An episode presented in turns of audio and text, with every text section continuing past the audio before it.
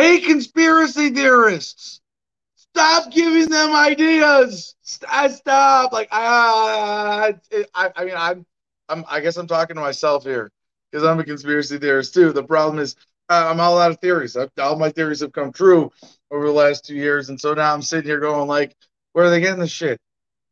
It's not for me. I'm not that creative, but really, it's what we're predicting comes true. And I'm just, I'm, I never thought I would say this, but I'm tired of saying I told you so.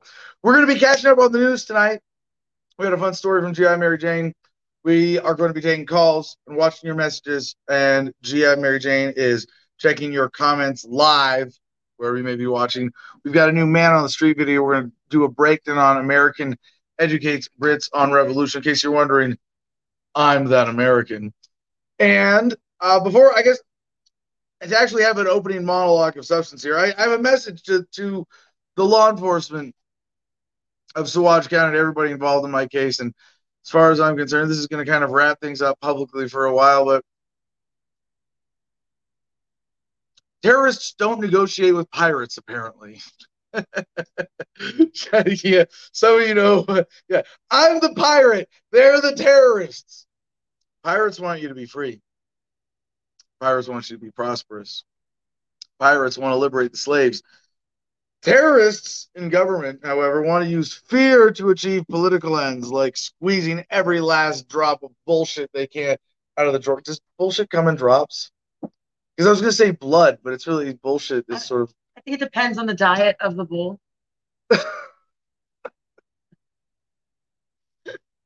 oh well, they are full of all kinds of steamy, wet bullshit and law enforcement in Saguache County.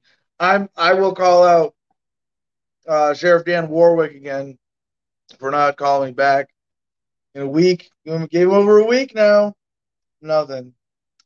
Uh, Police Chief Dale Meek of Center Police Department. Nothing. And he's got my fucking property. Like literally. I don't mean just the mushrooms. My vitamin tray. Like there's no, like, there's no reason get my vitamin tray back. It was twenty dollars. Buy another one on Amazon.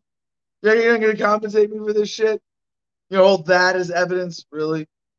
The the DA, Alonzo Payne, the district attorney for the district that is six counties plus to watch. Nothing. No email response, nothing. Just the just the summons. And they won't even say what it's for, although we saw in the system later after after last week's episode it's for uh, an advisement hearing. Oh yeah, Monday. Yeah, before Monday. Uh, of course. No, the nineteenth, isn't it? Uh, oh, the ninth, the nineteenth. Yeah, the 19th, January nineteenth. Supposedly they have me for for court, and um, uh, they didn't serve me, and they, they try they they they want. I don't know what it's for, and I don't care to know because if they're not putting out a warrant, they're putting out a, a, a summons, and they don't even like. I wonder if Yavapai County Sheriff like screwed up by going, "Well, it's a summons, Mr. Kokesh. Come identify yourself as Mr. Kokesh, so I give you these papers." I said no, and they're like, "Ah, whoops," because that's not how it's supposed to work, right? When you serve someone with papers. So I don't know if they just screwed that up, and now it's like, ah, now they don't know what to do, or they have to have to catch me at a public event. We might be driving through Saguache County again uh, this weekend. Very excited to announce, actually, uh, we will be going to Community Share Fest in Denver on Saturday. I don't know where's the website. You can look it up. Uh, we'll, we'll find this. It's on. It's on Facebook. Shout out to Bruce Bauman, our point of contact. There's organizing this. There's a Johnny Hurley uh, memorial part of this this program. Um, local local one evening music fest community. It's really like we are Change Colorado people doing one of their cool get togethers again. It's like a drum circle, but with really good music. is that that's is that kind of what you expected from from what there's there's a little video promo? Sharing, sharing, sharing. Well, I'm hoping people will give me a lot of mushrooms to drive back to Arizona. oh I got So so anyway, yeah, nothing from from Saguache County. Very disappointed. So just to wrap that up, we will be quietly pursuing lawsuits bring it. Uh, we're bringing it. Uh, and a, a, disclaimer about my face. If my, my if you're looking at me going, "Gosh, Adam, your nose is somewhat more bulbous than usual," you're you're not imagining things. little homesteading accident. Uh, fell right on my face. Fell fell forward flat, just fell on my face. Metaphorically, doing great. Physically, literally, fell on my face. I was carrying a load of logs like from our our stash of firewood here, load up in one arm, pick them up one at a time, load them up in one arm, and I turned and there was a big log on the ground that I didn't see because this bundle of logs my arm kind of blocking my view. I think something distracted me, and I I tripped on it and it was wet because it's snowy and muddy out, and I fell and I just I was like, wow, this is gonna be a really intense fall. I better break this fall by smashing myself in the face with this bundle of logs. So that's what I did. Is I fell down, smashed, smashed myself in the face with a bundle of logs. Actually, I kind of fell like on my on my other leg and on this arm that wasn't full of logs, and this arm with the logs, and my face was kind of there. So yeah, smashed my nose, bloody nose on both sides. And I was like constellation. It's almost a cool pattern, right? Like if it was permanent, I could pass it off as a face tattoo. So I should use like a subtle face tattoo. Oh my gosh, now I want a face tattoo. I've never wanted a face tattoo. Uh, but yeah, so that's why my, my nose is a little funky. I don't I don't know if it's gonna affect my voice. It's a, it's a little painful to blow my nose, but it's not bad. I just kind of like a bruise here, a little little cartilage damage. No big deal. With that, uh, Jim, give us the producer notes while I fix the set here. What's going on, everybody? Hope my audio is good. Something happened with my headphones earlier in the show, and I don't know why, but I'm going to get that fixed before the next show. T.me forward slash Adam versus Man is the public Telegram channel.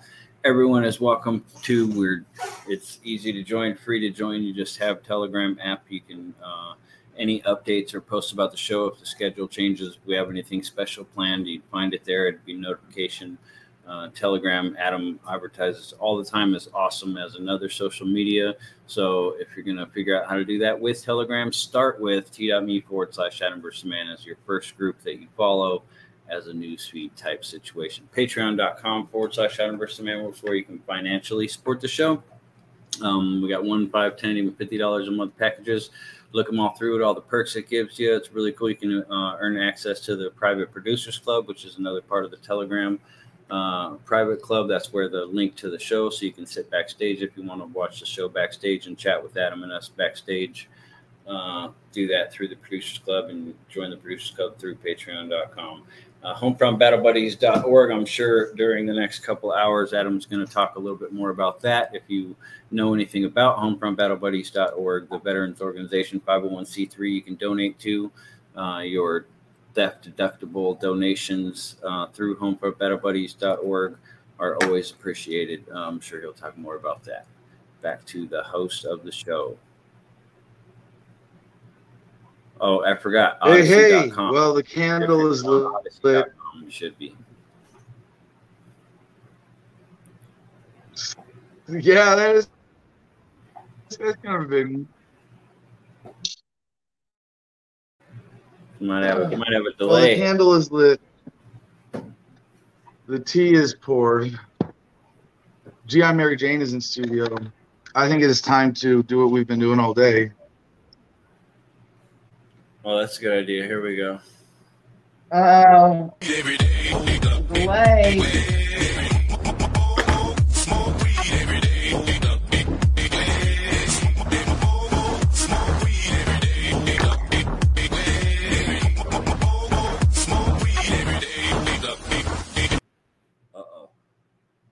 Just lost Adam. yeah, we'll finish smoking.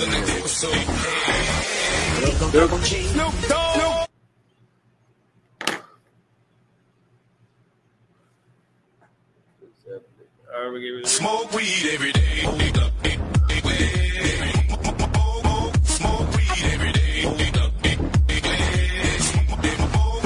Obviously, we're delayed, and one more producer note I should mention. Uh, I'm a little bit slow and sloppy today because I recently went on vacation and saw my granddaughter, and um, that was a fantastic time. Yeah, absolutely. I love great pictures and everything like that. But I, for, I forgot my mouse there, so now I'm working on the laptop mouse, and it's it's it's not treating me. I'm not used to it. Welcome back, sir. Oh, mm, okay.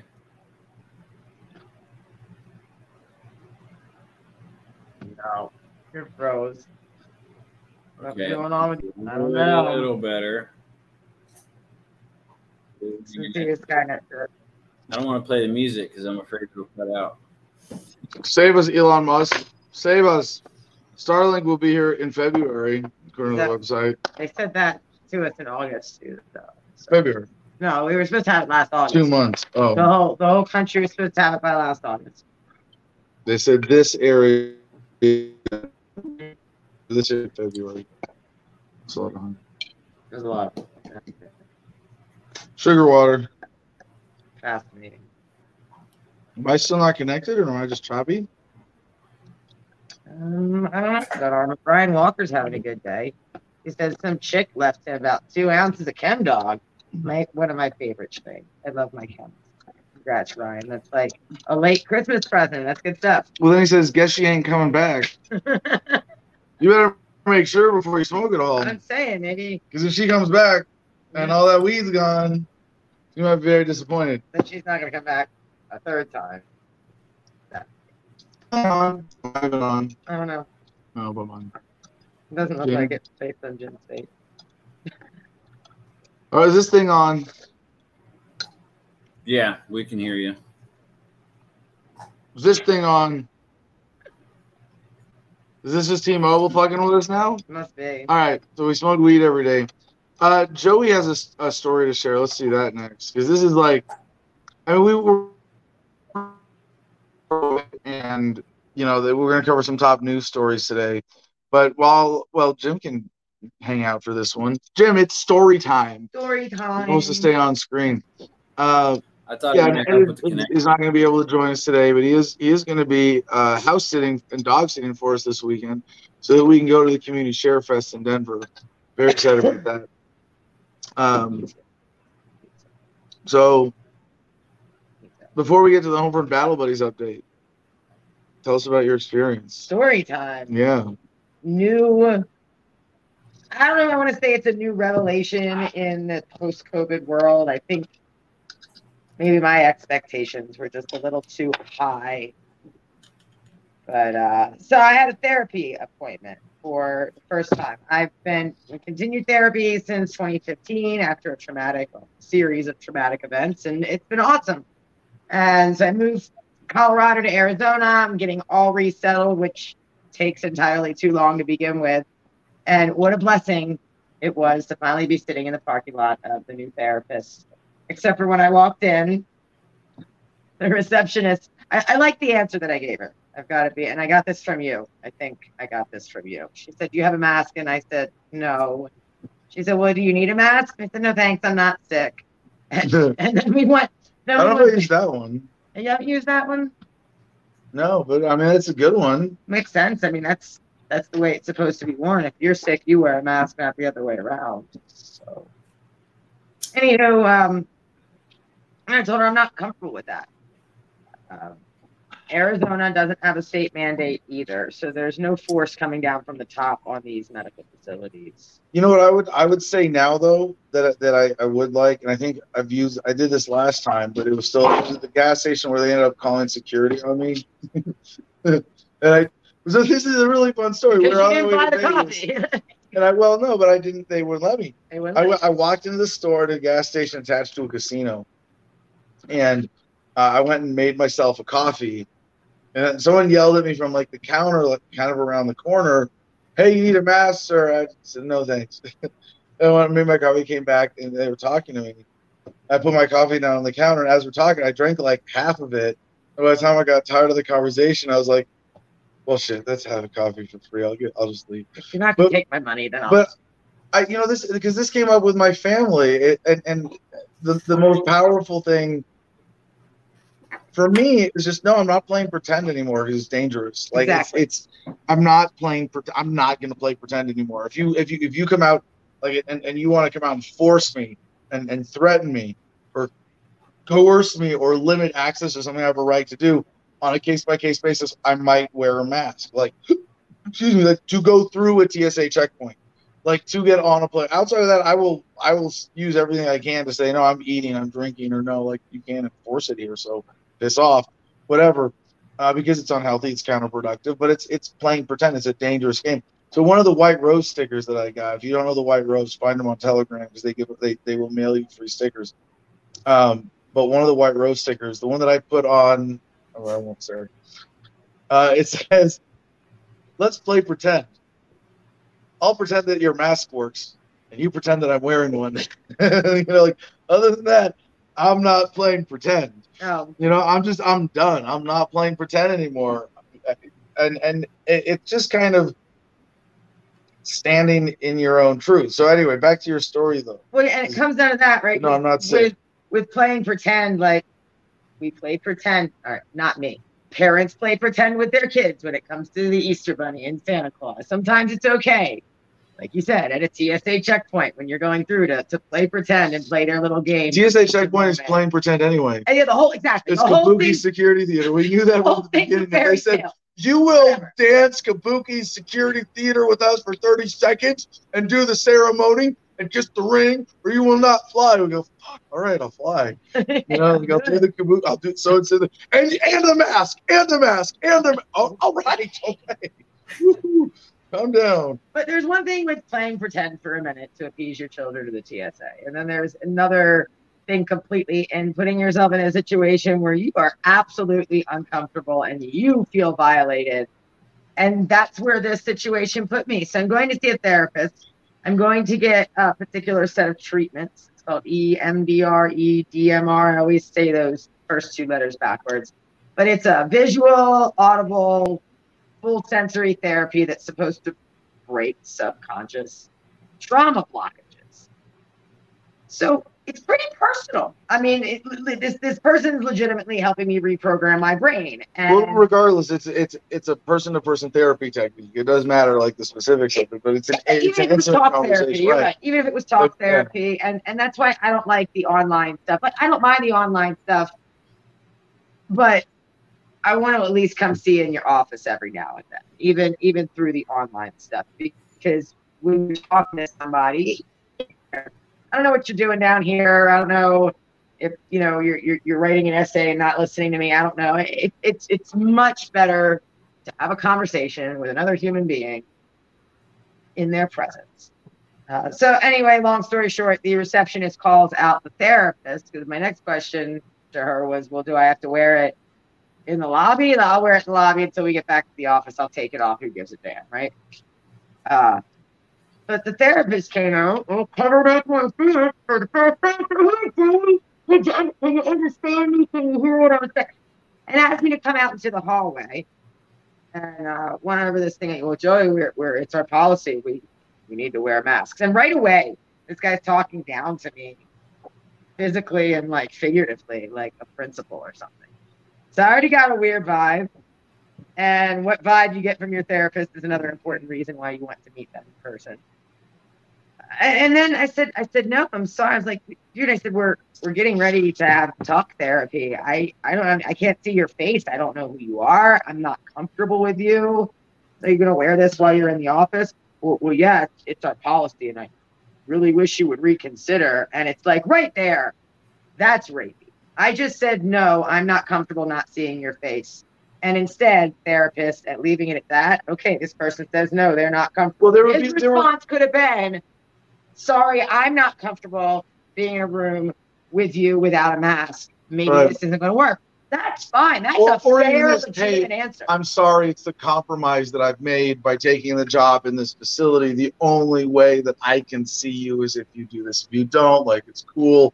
I get it. I'm sorry. Like, Right, there are right. people who like who, who side with the bad guys in certain situations and then deny it and you go fuck you fuck that. Like no but if you're just like hey i, I compromise with the devil here are the terms. This- you want to work with me? This is how you got to do it. I- like sure because you're already doing that in, in in going to a licensed therapist in a facility well, and, and, and all that right?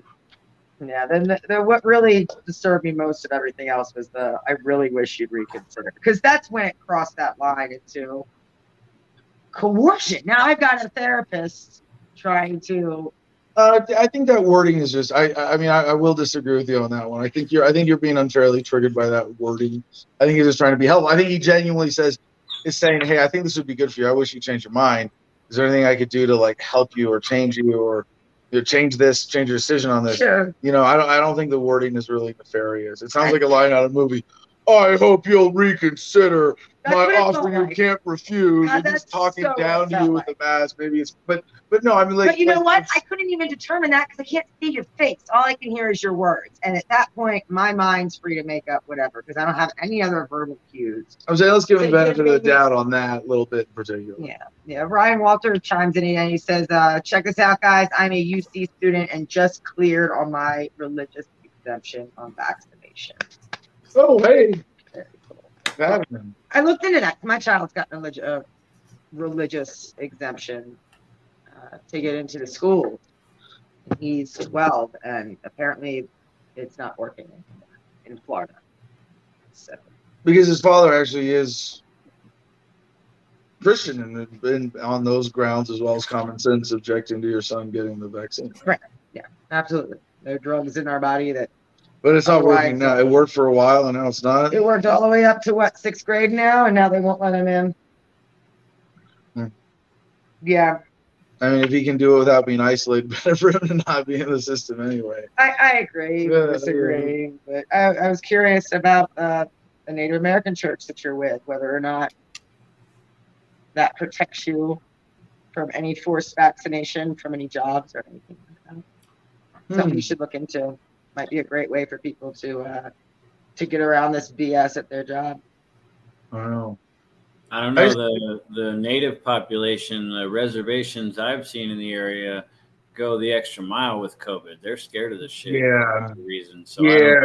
Me too. Like, yeah, Now, I, I maybe we should get into this for next week's episode because this is, is a really you know looking because one thing, I, as I've come out of my twelve weeks of jail time and and holiday interruptions and and all that, trying to get back into my routine here as, as quickly and smoothly as possible. Um, just trying to get a handle on, on where we are with COVID, catching up with the news.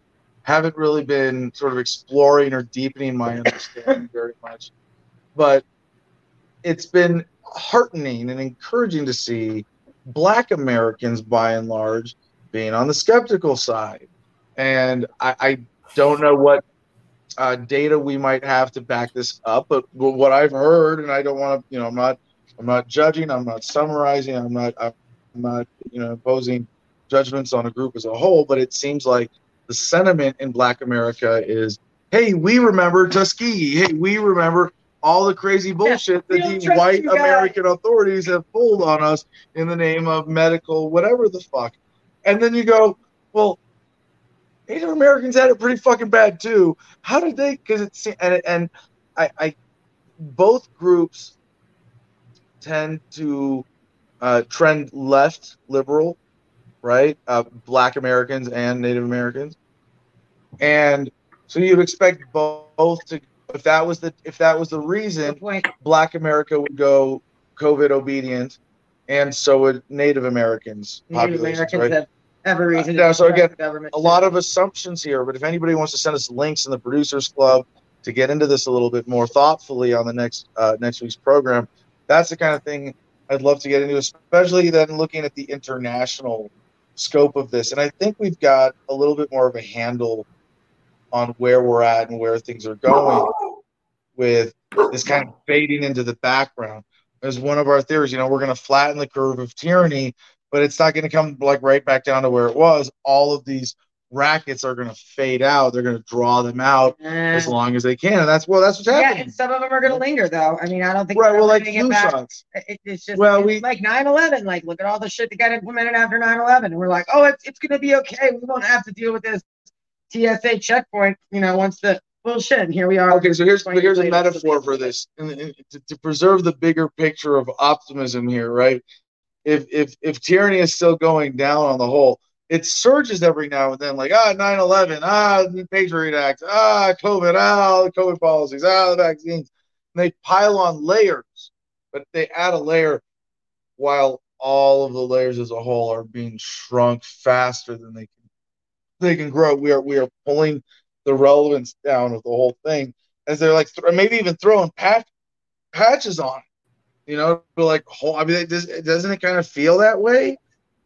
They're flailing. I they they pulled out every fear tactic that they can in regards to COVID and the vaccine, and still through all, all the fear mongering campaigns and propaganda, there's still a percentage of America that's like, no, I'm really not scared.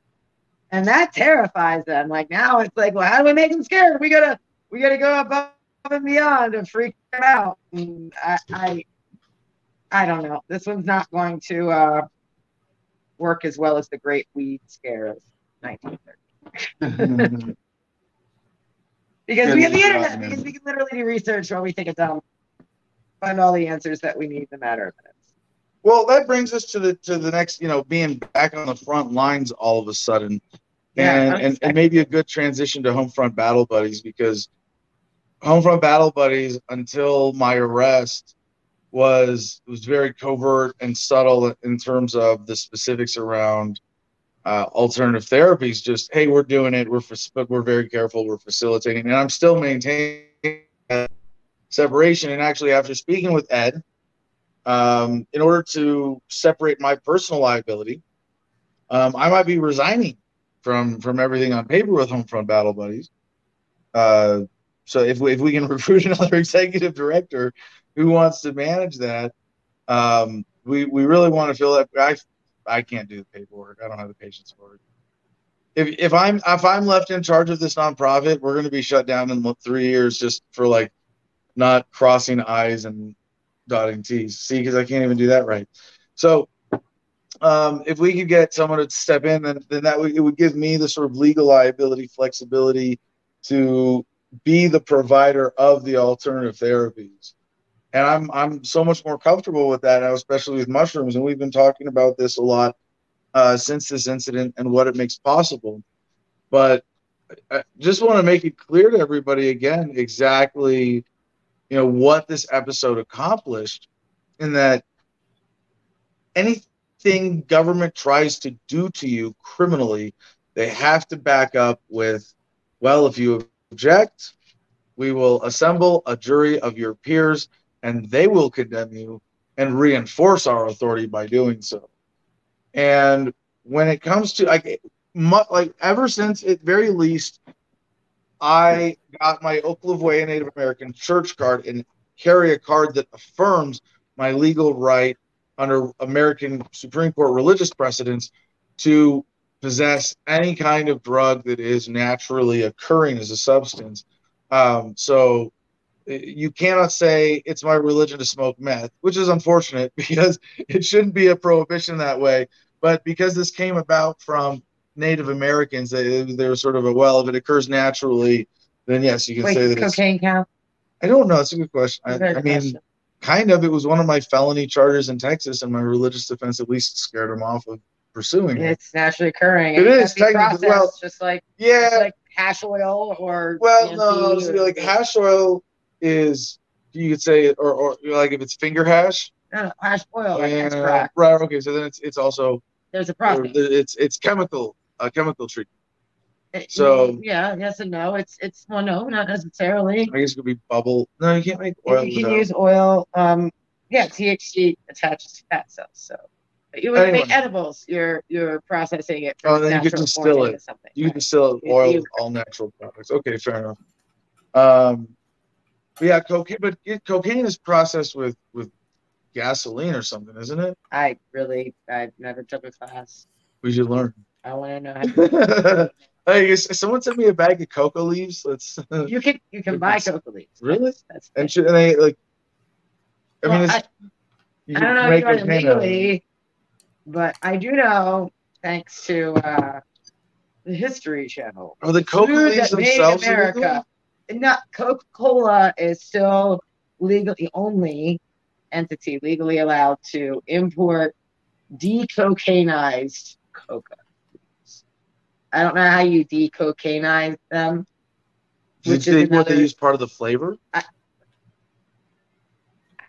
yeah. I wonder if it's like mushrooms because mushrooms technically aren't illegal until they are dried for consumption as It, no, it specifically says decocainized. And then I looked into this, and all it says is decocainized is when the the chemical compounds removed, and then they don't get into any detail as to how that happens, or is Coca-Cola getting like bags of these fully? You know who defines that? A treatment. You know who gets to define that? Government. Coca-Cola's lawyers. Who doesn't know anything? Yeah, they don't Coca-Cola's even know what they're talking about. Yeah, so whenever Coca-Cola's lawyers decide.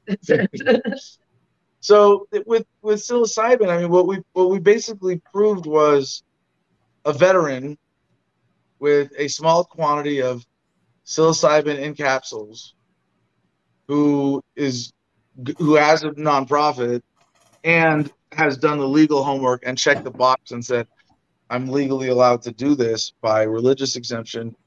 Um, you're gonna lose a trial, and it's not worth the trouble. So, back the fuck up and I I want I I, I don't want to discuss specifics right now or or publicly yet, but I am comfortable at least in the context of Homefront Battle Buddies saying I grow mushrooms here to give to veterans. Uh, we are actually restarting our grow operation now, having having hibernated it recently for obvious reasons. Uh, but we're we're looking for help with that and explore some of the other possibilities that go along with what I have figured out and the liability that I am now willing to bear because like I, it's anything it's, it's like with Saguache County. Um, if this summons that they're issuing me is for the mushrooms charges, first of all, they're never going to turn it into an extraditable warrant, and if they do, I'm going to go turn myself in to Yavapai County and go let mute and play that strategy and be like, okay, take me to Saguache County Jail. I'll stay here as long as it takes me to figure out I'm not worth it, and you're going to figure out a way to release me. I'm gonna sit here in solitary. I'm gonna refuse to process. Like, I like as soon as they put cuffs on me in, in Yavapai County Sheriff's Office, and I don't know, maybe they'll transport me to Saguache first. Maybe they'll try to book me there. Doesn't matter to me. I'm not worth your trouble. I'm not your victim. I'm your Huckleberry, and I'm not playing anymore. You want to come after me for mushrooms? Go ahead. Like, go ahead. Really, just let's dance. I, I kind of enjoyed this. I got I got GI Mary Jane, I got Jim, I got the producers club backing me up on the outside. If you don't figure out, like either I'm going to get a lawsuit against you, and or make sure that anybody who touches me doesn't have a job by the end of the next election cycle. Yeah, come at me, bro. Uh, and so I want to share that with people. Uh, I want to share the gift of, of psilocybin. I want to share everything that that makes possible with people through this. So uh, if anybody wants to email me about any of the possibilities there, Adam at thefreedomline.com. Most importantly, with Battle Buddies, we are building momentum, but we still need help fundraising and out here building. And it's we we we take pictures, we post them on the Gardenia Telegram and sometimes on my Twitter when it's beautiful and snow covered out here. You know? Really, most of the winter, you can work outside one way or another. Like, like it's it's not like this. It's the mountains. I mean, like you could do construction work most days. It, it- the problem is when it's wet and muddy, and then you're kind of limited in what you can do. But actually, when there's snow on the ground, it's easy. And like today, got up to 60 degrees today hmm. in Ashford, and right right here in Gardenia, it was nice. Still tiny patches of like packed snow and shadows on the north side of some little boulders here and there. Like I went for a jog and I was wearing a t-shirt, and I was it was really nice. So it's not a bad time to come out. It's just that occasionally, like what is the winter here? Occasionally you have like a few cold, snowy, sleety, overcast days, and it's muddy and frozen, and then it's nice, and then it's, it's like kind of an on and off winter. Sit inside the fire. and, you know, It's too warm. I need to, it's, I'm getting hot in here. Um, so apparently, Mike Adams tore down the Coca-Cola cocaine mystery oh, back in 2011. I just pulled up an article. Oh, Uh, so apparently, Coca-Cola was they had to set up a separate entity for the DEA called the Stepan Company or Stephen S T E P A N Stepan. I don't know how they want to pronounce that. So the Stepan Company is who's responsible. Are we are we gonna blow up? no, water on the stove. Okay. Is is who is responsible for importing this stuff. Approximately 100 metric tons of coca leaves are imported to the Stepan Company every year under special permission from the DEA. Keep all this in mind when you consider the total fraud of the current war on drugs, yada, yada, yada. So the, the point is the decocainized leaves that they ship in. I guess when you make cocaine, the leaves stay intact. So Coca Cola is getting the leaves after it's been decocainized. Where's all the Coke going? so they're just using it for flavor, though, right? It's just a flavor thing. But the Stepan Company also has permission to import opium for some strange reason. Uh, I'm reading this all from a natural news article from back in 2011. I'm going to put it in the producers club right now. It- So, like, we just skimming, but wow, wow. it, all this stuff is possible. Why? Regulation. No, because people buy Coke. Uh, yeah, you know, and and this is where you know we're we're all guilty. I don't, I'm not preaching from a perspective of you know like you know I'm I'm I'm I'm perfect here, but it makes me think about like even the tea that I'm I'm drinking came from the grocery store in a box that went through some. Uh, oh, no, no, did I? Am I still? Am I back? Okay. Um, but it's like with cannabis, like we we we, we were tricked into thinking that shopping at dispensaries was like the the righteous thing to do. Oh yeah, you're like, It's oh, not. these people are pioneers. They're breaking through. We wanna support But then you sit back and you're like, no, I, I support what they think they're doing. Well, they're maybe are they clearing the way for legal, semi-legal grows? I mean, Yes and no, but like Flow Kana is, they're they're putting all their tax money into an escrow and going after the state right now. I'm I'm, I'm, need more I'm of saying part of it, and this is something I'm just I'm being reminded of, and, and sort of you know that like even just over the last like three or four months, re-examining my life and building the habits to minimize my contribution to independency on Babylon. It's for a lot of reasons. You know, first and foremost, don't. This is what you make me think of with the Coca-Cola story and the, their, their special privilege here. that, you know, like we we occasionally buy Coke products. Isn't is Fresca Coke product? Sure, us to go. You know, like what do we want? We want we want something fizzy and fruity and zero calories. Do we? It's not Coke. No, it's not Coke. It's Whatever. Anthony Right? Yeah, it's one. So of, it's so one of the two. like we, what what else can we do to stop doing this? But it's also you know like if we can have it in a way that's that's sort of made on site, then we're never get one of those soda maker machines. With well water and, and and lemon juice machine, and- squeezed from our tree on the property. and then So like there is a way, like you can- know, and, can, you can yeah, bubblies yeah. to your drinks at home. There's a machine. Yeah, and I mean, w- maybe when it's just the two of us, you know, feeding ourselves and, and me eating one meal a day, it's not it's not really worth that. But if you think about, you know, everything we want to do building out with Homefront Battle Buddies, everything we want to do with with other retreats and other other businesses here and things that we want to grow, uh, we really do want to be an example of that. And I think this is also kind of pioneering, not technologically, but in, in, in making it practical and modern and for the right reasons.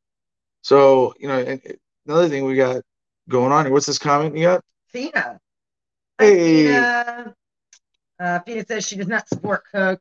Haven't bought a Coke product since the story came out about them training their employees to be less white. that was what did it for you. Now, not that that's a good thing for them to be doing, but And that's just so stupid. Like they couldn't have like, just, mouse heads in the Coke. sensitivity classes. Like that's the right way. Well, they weren't the only ones doing that. I The Coke just was I like I almost feel sorry like that like wait, if it wasn't for Coke being an overall evil company, right? I would feel sorry that Coke lost Fina's business over oh, they had one HR person get a little carried away with the PC Fair enough. bullshit in their training class. It makes you wonder was if he was doing be less white. too. But it, Like, I think I hate but like people. it's it's, it's so I- you know what this gets me to a bigger point I want to make about COVID and and and the psychological analysis and what it represents. It, this is the uh, what mass formation hysteria is that is that the term now? Um, I'm looking. I'm going to the voluntarist memes page. Psychosis. Um, mass formation psychosis. Mass, you know, this is so the, the, the meme here on um, voluntarist memes has all these the, the gray heads of CNN, NBC, PBS, Time, MSN, Forbes, CBS, Google, Politico. Mass formation psychosis is quickly becoming a new far right buzzword. And it's like they're all saying it together, like, yeah. and then it's all uh, the set the bottom half of the meme is all the, the gray heads wearing masks. There's no such thing as mass formation psychosis. Now, like, I, there, like, what I, I'm not super. I, I haven't done like, oh my god, what is what is the breakdown of this term? Where did it come from? Because he's sort of like mass formation. It's it's mob mentality. It's a fancier way of saying mob mentality. Yeah, mass right. That's that. So my my my my yeah. brief research.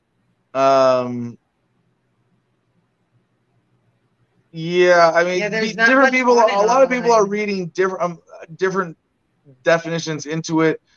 Um, SWF Institute Mass formation psychosis is when a large part of a society focuses attention to a leaders or a series of events and their attention focuses on one small point or issue. Uh, I mean, that's part of it.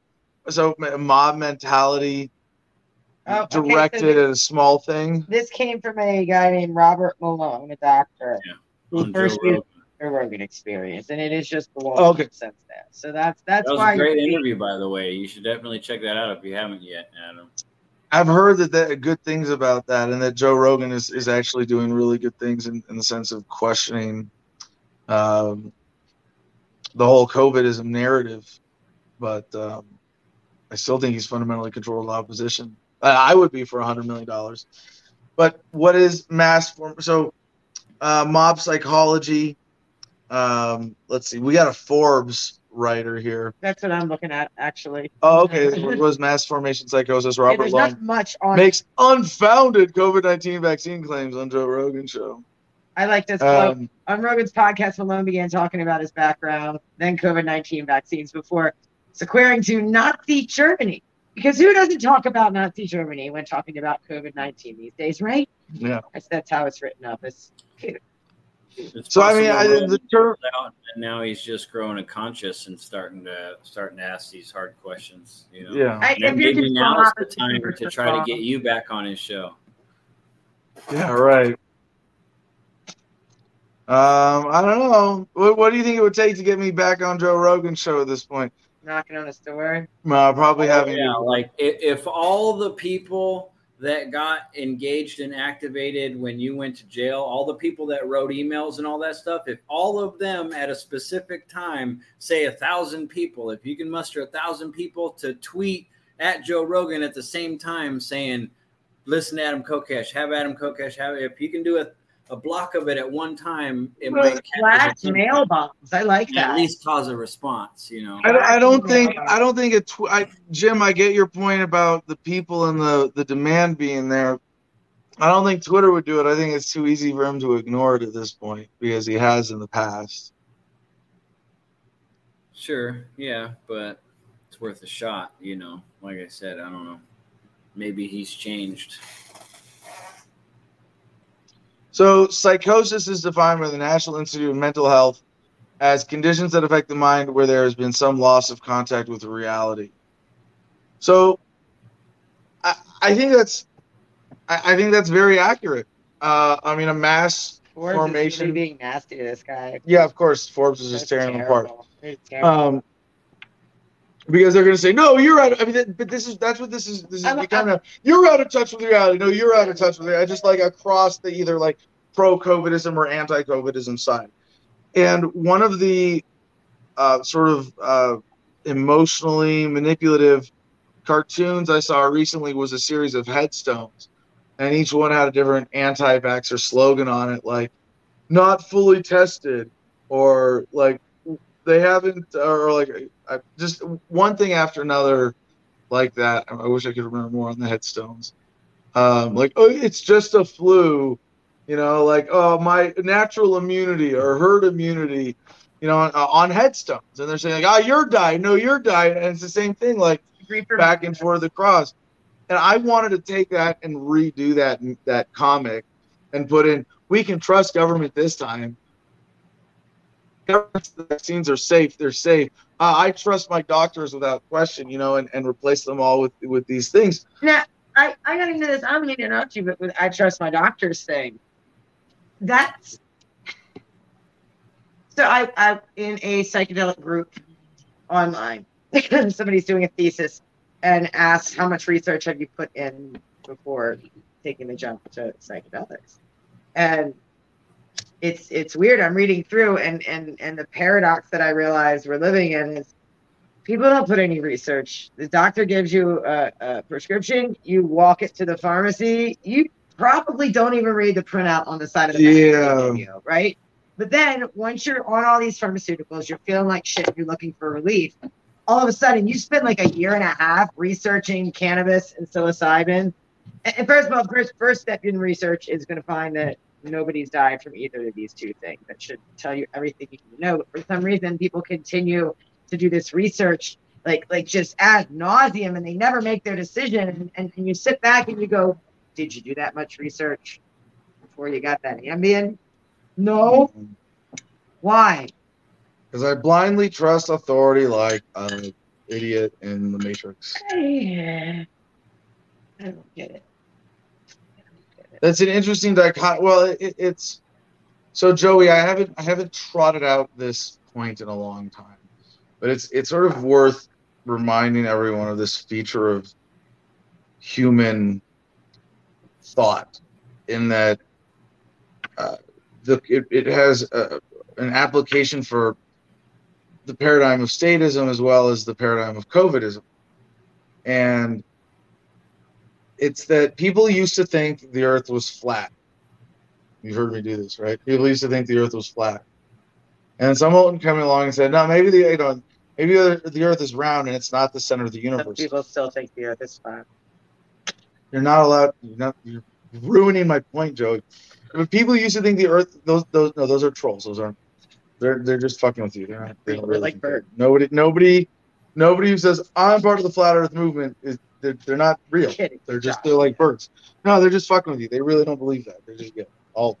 Every single one. I. I. Because I read minds and they're like, so there's like, we got another one. It's due by mentioning them and talking about them this much, we already lose.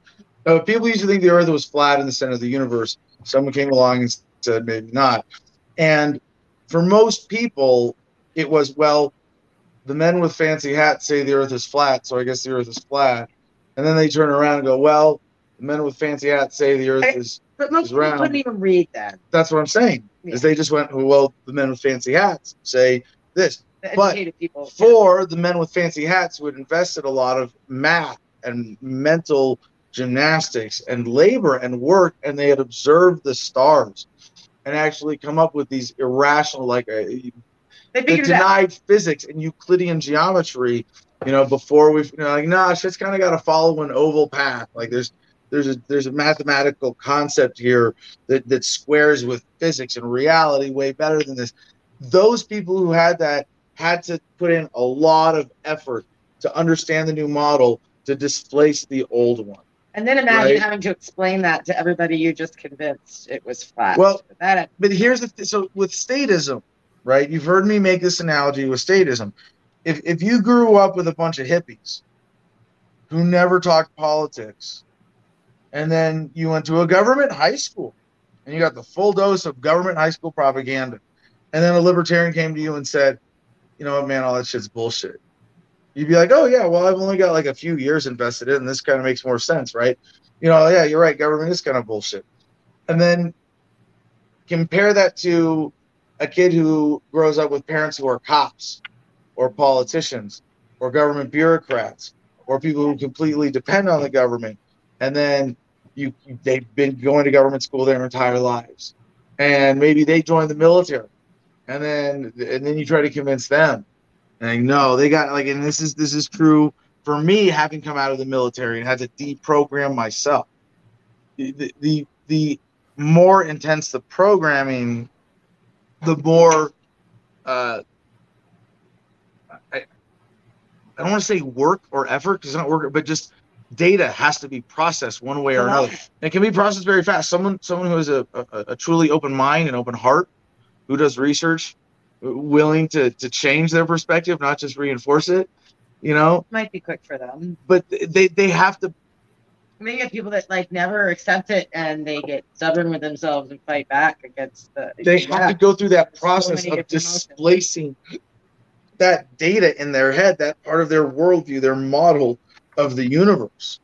So for people with COVID, uh, I should say with COVIDism, the the the entrenchment of it psychologically, uh, even though it, it happened relatively quickly, it was pretty deep you know and part of what has to be deprogrammed isn't just the data but the emotional attachment i think it was what mark twain it's it's much easier to fool someone than convince someone that they've been fooled because to fool Yeah. someone you just have to get them to decide to, to, to believe one thing that's not true to convince them that they've been fooled you also have to convince them to be humble enough to admit that they've been fooled Yeah, it's tough. and that they were wrong and that you are right now.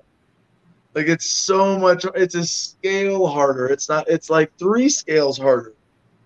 You know, to fool someone, it's like one lie, one fact, one thing you have to you have to, you know, implant in their brain. To convince someone that they have been fooled, you have to convince them that this person was nefarious, that they were wrong, that they got it, that the person you're talking to got it wrong, and that you are right. I mean, it's like it, it, it very at, at least, at least you have to, and that you are well intentioned, and that the people who lied to you are not well intentioned. Although at this point in the age of the internet, you really want to tell me that government is well intentioned? Ugh. It's like there are two ty- ty- types of people: people who trust government and people who know history. So, I just wonder now, like with with back, you know, back to COVIDism and mass formation psychosis. What are our puppies doing in there? Do we need to like? I think they're cold. I'm cold. You're. I guess I'm hot because I'm. Because They're not cold. They're dogs in blankets. Mm-hmm. Start doing that. I got my dogs on remote control. At least Thelma and Louise. See that? Yeah, yeah, that's might be right. a- We'll be might be a potty. No, oh, we can do that. Let's maybe I'm we gonna, should do our take them out. do our You- video you break. Always do your thing. Um, is there anything else? Well, I want to do one more one more shout out here before the break. Uh, you can look up Community Share Fest, hosted by Rainbow Lightning, Andy Babb, and Laura L. Music. That's January 8th. That's this Saturday. Today's Wednesday, January 5th. Joey and I will be driving. We're very grateful to have Ed covering for us here and watching the puppies. We're actually we're going to sneak in a trip to Chaco Canyon yeah. because Joey's never been. Uh, Friday afternoon to be there for sunset, and then uh, we're gonna be in Denver. And I'm giving blood finally. Yes, sign me up to. Oh yeah. that, But not to that. Um, okay, so we'll do that. Uh, see if we can get Joey's schedule too. I don't know. It's it's weird because I keep. I got getting- that text too that said there's a national blood shortage. Yeah, I, it's a good time to remind people. I should have been doing it before. that Go give blood. Lottery, man. That's that's. You, you, Yeah. you Oh yeah, they're giving away five thousand dollars. Whatever. That's probably that's. I don't care about that. I mean, it's nice, but like Cooper, Cooper. they're they're that's that's a prize probably being distributed to like five thousand. Do- oh, I'm hoping there are five thousand donors who could step up in the next week or so that that's still a thing. But yeah, uh, we we I guess we have a running thing. Anybody who gives blood and wants to be a member of the producers club in our our secret backstage conversation, uh, you get you get some fun perks. Um, it's the one Telegram group that I absolutely keep up with the conversation, although it has been getting crazy lately. Um, Joey's in there, Jim's in there, I'm in there, Ed's in there.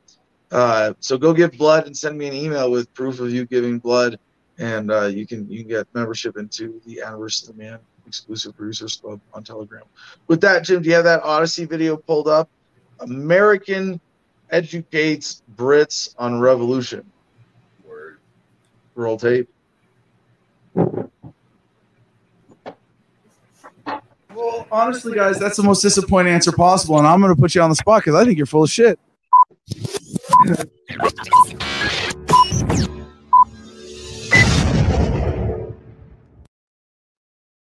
Uh, it was more mandatory, really.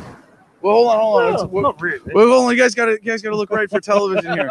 Uh, Pretend it's television. What's your name? Where are you from? And why are you here today? Uh, I'm Ashley. I'm from the UK. I'm from Birmingham. Uh, Steve, UK Birmingham as well. And you guys got vaccinated, courtesy of your uh, magnanimous government, the NHS, the National Health Service, right? And they paid for what what company's vaccine for y'all? Uh, it, it's not so much the company. It's more, I don't know what you call it. What, just rolled it out to the age ranges. So they start from like the older ages and then they work their way down. And then obviously to our age, like mid, uh, so 50s, 40s, 30s, and then down to teenagers. Which vaccine did you get? Uh, Pfizer.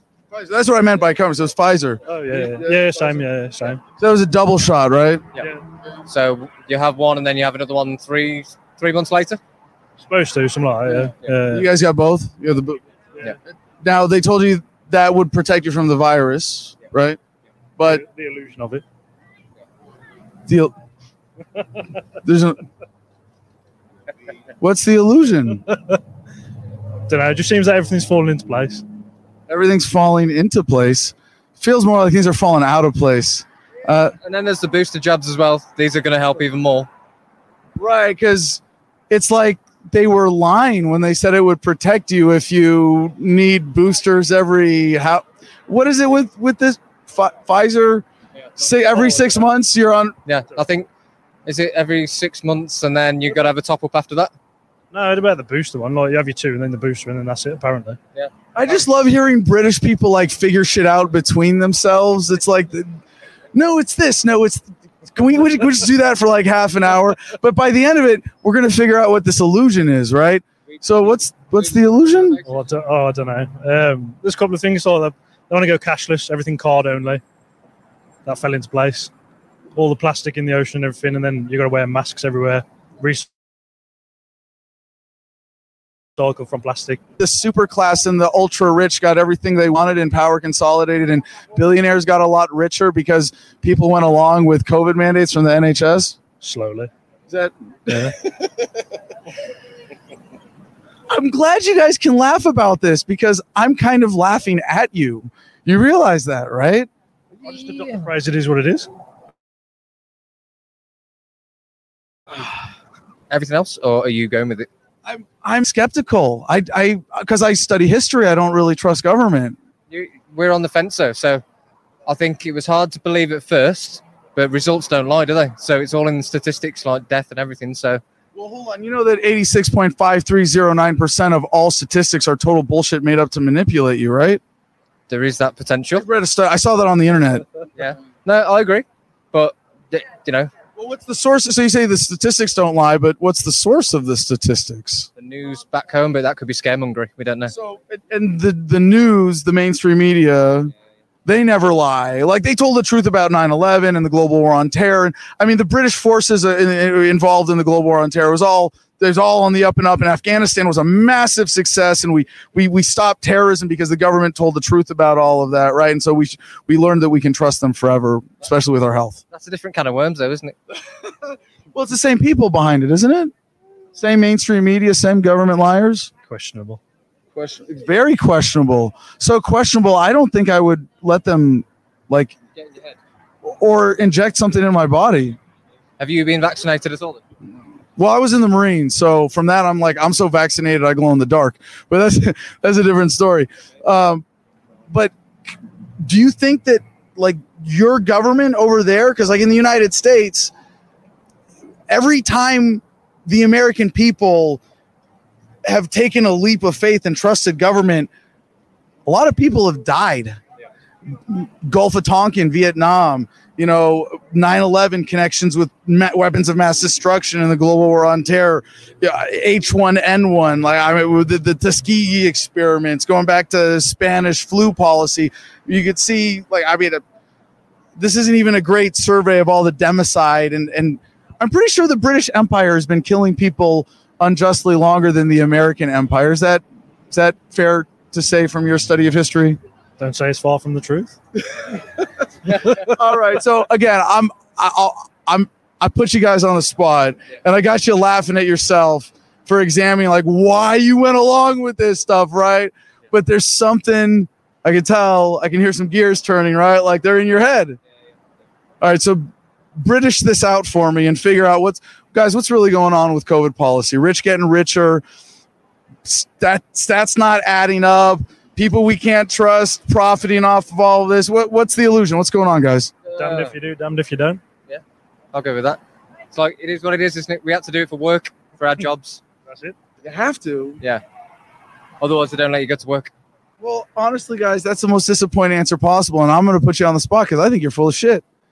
Because you know, because because we have to un, un, until we decide we don't have to go along anymore, and then we get to have revolutions. Isn't that isn't that when we stop going along with? We get to we get to change the system. You don't want to change the system? Would you rather change the system at this point? It doesn't really bother me. It doesn't bother you. No, not really. I think you just got to, at the time, I, you know, I want to keep my job, so you got to do what you need to do. They're not going to pay my bills, are they? All right. I'm going to say one thing in response. and I'll give you guys the last word, okay? Because there's something to me, because an activist, as someone who cares, who like I, as, as a veteran who's an anti-war activist, uh, about what you said that's almost deeply offensive because it seems like it's disregarding the great human suffering in the world where you guys as as privileged citizens of the empire still right? Taken care of in a first world country where you got jobs you got the nhs you got a higher standard of living in most of the world. You don't see the suffering that is even still the legacy in the world today of the british empire let alone the current effects of its echo in the american empire in iraq and afghanistan. And i would say i would i would hope that you could take a minute then to consider even with covid that the implications of just going along with authority unquestioningly are a world of human suffering beyond your experience. I don't really know what to add to that, to be honest. Don't know. Makes no difference what I do. I don't believe your defeatism either, brother. You are more powerful than you know. It is your choice of compliance and complacency, maybe not yours personally on its own, but that could be the one that makes the difference. You never know. Everyone chooses to believe their own way. I choose to believe that we have hope for something better. I hope I hope you'll eventually join me in that perspective. I hope I hope this has been a fun enough conversation. Laughing. I should have made more fun of, of their accents, right? Thank you very much, guys. I appreciate it. It's been a lot of fun. No worries, bro. Cheers. We will meet that challenge with courage and love. And as always, we the people will prevail. Of all the things that I thought would come out of talking to two British dudes on the street in Vegas, calling them privileged citizens of the empire is not what I thought I was gonna get. But what is wrong with our? Is it is Dutch just be? Is it Marilyn? I got to put the beat crawl on Marilyn to get her to stop doing that. Oh, Is that's that. I thought it was an inverter beating. No. The inverter's been great. Big update here in Gardenia. We put the refrigerator outside. So it's not fighting the, the oven right here or the stove right across from it. Um, yeah, I'm sorry our dogs are being kind of uppity. What's this from Whoosh WDF? So many have lost hope. Is that as maddening to you as it is to me? People saying it is what it is? I mean, to, to me that's like being fat like just being like ah the universe is giving this amazing gift of the human body but you're talking about food. generational programming here, though. Like, and hear me out. And the fat example is the perfect example because there's an entire generation post Great Depression, maybe a generation between Great Depression and that the food pyramid generation, right? They literally thought that drinking all this dairy and eating all this bread and No. was good for you because Yeah. the men in the fancy hats told them. And back then, you had to get yourself in your car, go to the library, do the microfiche thing. You couldn't just, you know, Google the information on your phone, right? So, so it's programmed in them, and it's not like you're just going to, like you said, you're not like when you came back from war, you're not just going to wake somebody up right away. Maybe there are people that are so woke and so open-minded that one day they just go, wait a minute, this doesn't make sense. I'm going to stop it. But there's other people that got to fight through all that psychological abuse and. That's what it is. It's psychological abuse from the government. It's exactly what it is. They got to get through that. They got to get through, and then maybe they can break the cycle in their lifetime. But if not, it's it's like in another example. Like it's you had a generation of people that you know drop that N word all the time, and that was normal, and and they weren't necessarily being racist. That's just what they were raised, and that's the terminology. And you couldn't break them of that. And a lot of that generation is long gone by now. But I remember a child. Is know, really Marilyn just ground? Yeah, that's really Marilyn. Keep talking. But I remember being a child and, you know, like 80 year old friends and my grandparents coming over and then just dropping that word like nothing. Even if our black friends were in the room, it was just a word that they used. And it's a generational thing. You could not convince them that it was insensitive to people. And that generation's gone and we don't have that anymore. And it's, I don't know, man. It's going to be another generational reprogramming. It's going to take a lot of time. You okay over there? We've got we've got Marilyn, the one dog who's not related, the one dog out of the pack being extra moody. Well, I think it's it's because she's being outgrown by the puppies. She was the big dog. She was the big dog. Now she's the little dog. But also, she can't. She comes. She comes from a rough family. She comes from a rough neighborhood where all the dogs are very uh, aggressively vocal. I think she's been she's been bad since we were gone, and, and since I was in jail, and she had to go be with her with her family and her neighbors for the weekend. Sadly, dude, we might be looking at the same thing, a generational programming where these Gen Xers, is that what they're Gen Z? Gen Z, is that what we're on now? Behind us, oh, in front of us. The kids, yeah. Yeah, we're the millennials. where these all the kids are going to be totally okay with the masks and all the the COVID programming because that's what they came up in. And when they're adults, like let's fast forward 50 years, finally it's going to be evident that all this shit that they were pushing for the last 50 years was wrong, right? Their kids are going to know it and be making changes, but you're never going to be able to reprogram. And, and that's a general statement. Some people, like when you came back from the war, are going to get it. They're going to get it quick, or they're going to get it over a serious period of time. But some people are going to. I think I was- I wasn't no, I wasn't wrong. I w- it's not that I was particularly fast in my ability to process, but I was blessed with the circumstance to really dig into it.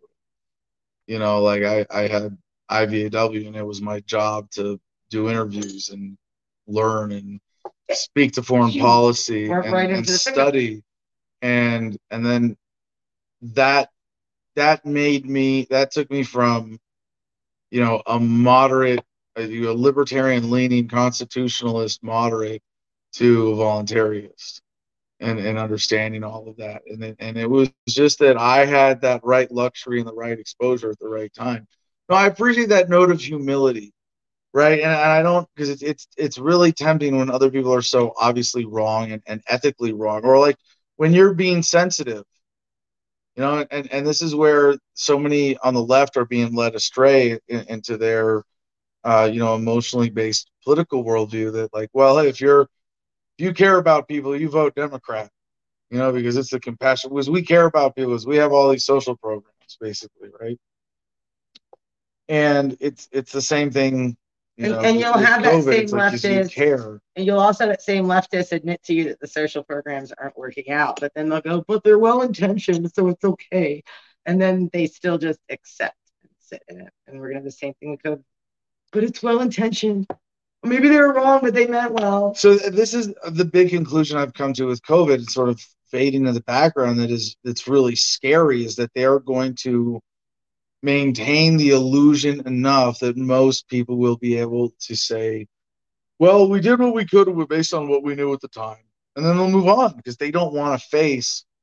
No, you blindly trusted authority, and people died as a direct result. You act like this is something new in society. Look at the way too drug much for me war. to face. I, I want to. blindly trusted the CDC and reefer badness, and literally millions of people have died over the past Yeah, this millennium. point we're at now, uh, with COVID and, and, and you know hoping that people will will wake up or break free from the mass formation psychosis. Um, I I'm I'm sort of less hopeful than before.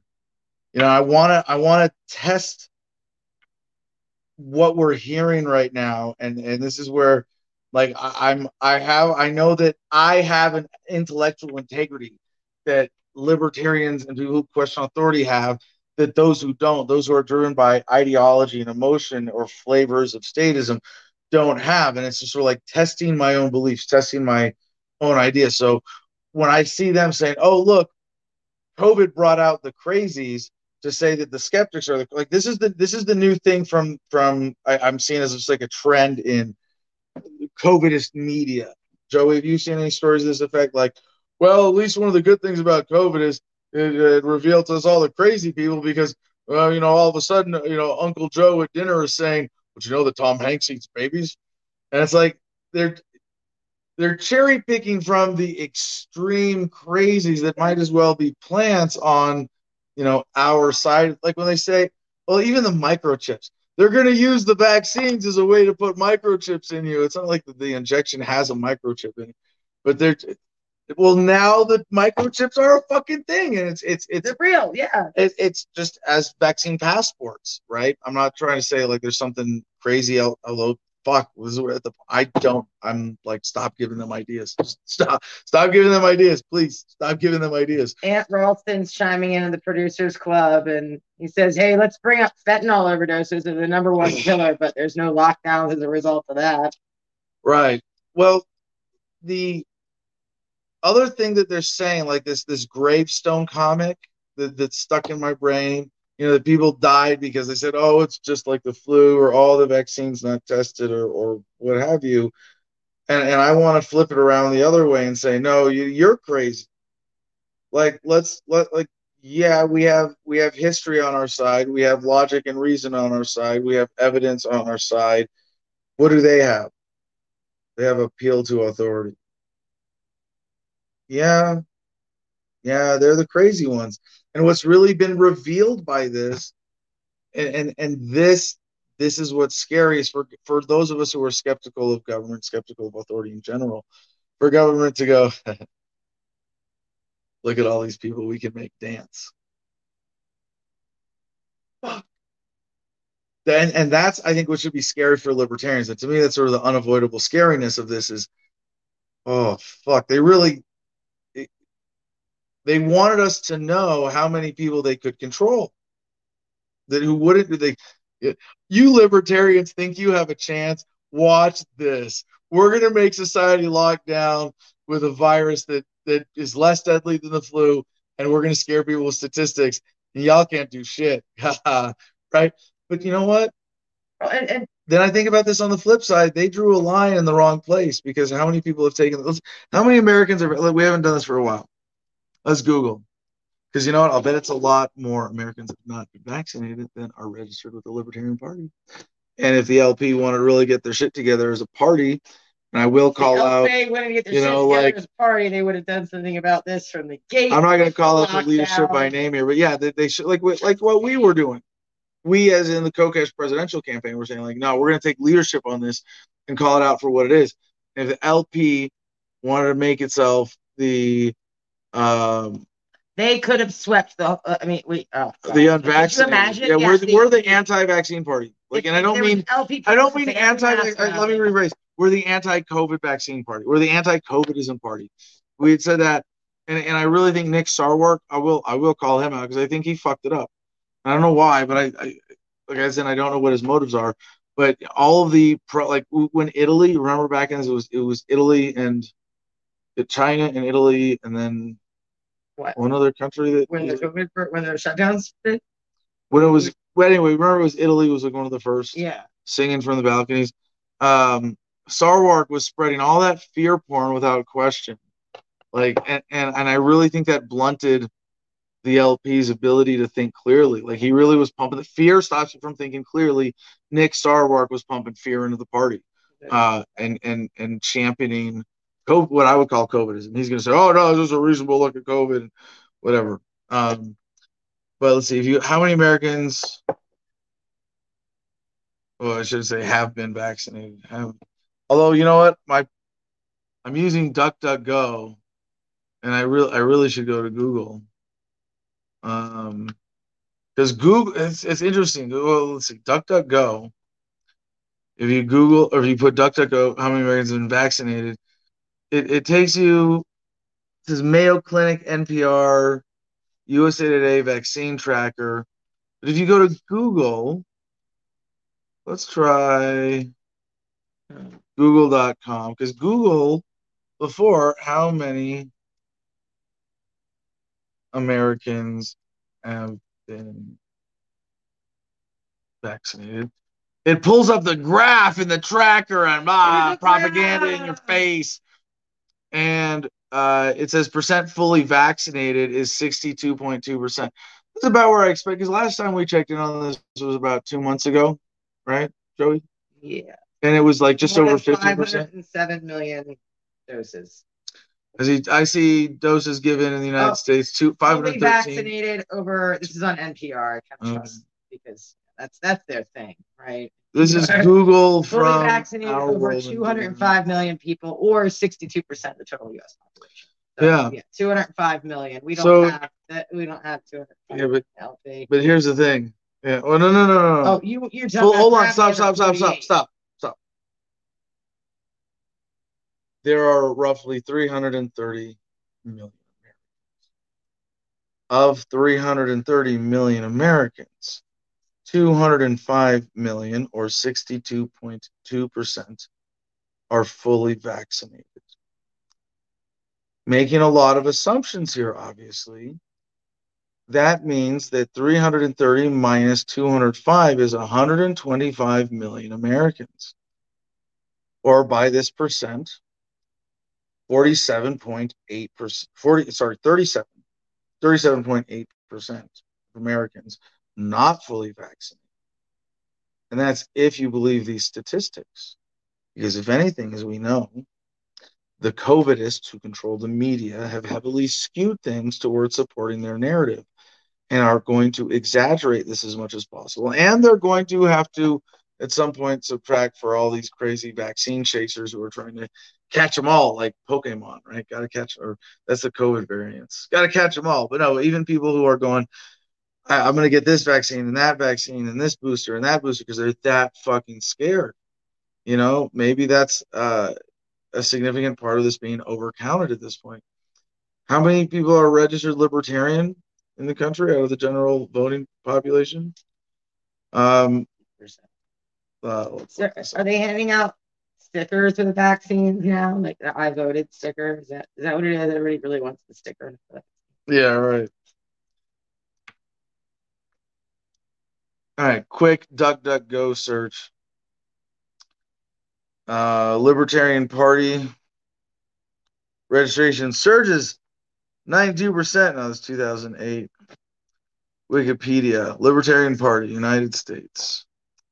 Let's see, does it my membership? libertarian ass is not registered libertarian though, so these numbers are even. No, and the membership membership is different. Hey, Uh, but you know what? Here's here's here's like here's here's here's here's a more solid metric, right? 2020. How did Jo Jorgensen and Spike Cohen come out in the final score? two percent, Is that what it was? one point two percent. Yeah, I remember because I was like proud to represent the one point two percent. There was a little hashtag going on for like an hour. Uh, it's worse than that. was it one point two? Yeah. Well, oh no, yeah, one point. Well, worse than one point one point one eight. Yeah, one point one eight. One point one eight percent of Americans in 2020 decided to cast their vote, or voters, voters. There's a lot of non-voters, of course, uh, who said, and then there's some overlap here, of course. That you know, we're at one, but 1.2 percent of American Americans who cast a presidential vote said, "Yeah, we're with the libertarians." With with with just with just that little symbolic action of of casting a vote for Jo Jorgensen, and Spike Cohen, as opposed to 37.8 percent of Americans right now who are not fully vaccinated. Imagine capturing 50% of that 37%. And what does it the three percenters say? They only they only needed three percent for a revolution. We maybe they really fucked up with this, and maybe this is maybe this is the ultimate thing to like appreciate from this conversation. Now that we've just taken taken the time to really step back and look at mm-hmm. COVIDism in perspective a little bit right here. Government doesn't admit it fucks up. Look at weed prohibition. I don't know what I mean. I mean, strategically in maintaining their control, they fucked up because they want they they they said, "Hey, libertarians, watch this. We're gonna make all the statists dance, and we're gonna make you feel like the outcasts." and we said, "Oh, really? Looks like you draw that you drew that line in the wrong place on the wrong terms, motherfucker." Because there are a lot more people on our side of it than you thought. And this is going to be a huge accelerant for whatever political force can be the anti-COVID vaccine, anti-COVIDism party. I'm sure they're shocked that they haven't got 80% or 90% vaccinated yet. I, I bet whoever's sitting in that big office like, oh my god, this, we did all the math. This was supposed to work. Why they really thought they really. You think they really thought they were going to get more people on board? I think they thought they had the great That's true. There is, an, there, is, there, is, going on. there is an experimental nature of this for them. They don't know. They don't. We're gonna do that. When they pull the dials and run the levers on the machine, it's not a precise machine. And if, they, if they're being desperate, then COVID is their desperation, like in, in the, the overreach with COVID. And they what they had every reason to be desperate. Um, if you remember, January, February 2020, people were taking to the streets yeah. by the thousands, by the tens of thousands, all over the globe. Not just America, it wasn't just Australia, it wasn't just everybody was standing up against their government and saying, answer our questions. We need to know this, or you need to get the fuck out. And of course, that was different for each country, whatever their, their bigger issue was. And then suddenly, COVID scared everybody in town. I went to Portland not long afterwards. They even the, Portland riots like stopped. The BLM riots just stopped because when that all got kicked back up, they did it again. Get everybody back home. All right, well, let's get through some news stories before it gets any later. We wanted to start with a local one, actually. I have this from ABC15.com. That's ABC 15 Arizona. Domestic violence suspect shot and killed by police in Chino Valley starting with my perspective on experiencing this story, I was mm-hmm. driving into town.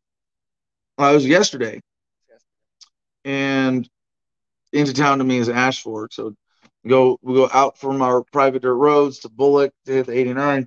I go north on the 89 towards the 40, and right on the side of the 40 there's a, a police checkpoint. It looks kind of like a blockade, kind of a checkpoint. Not really sure. I, I'm I'm like they were trying to get me to for a summons or a warrant or to serve it. Nah. Mm. They just posted by the gas station when we walk in. Yeah.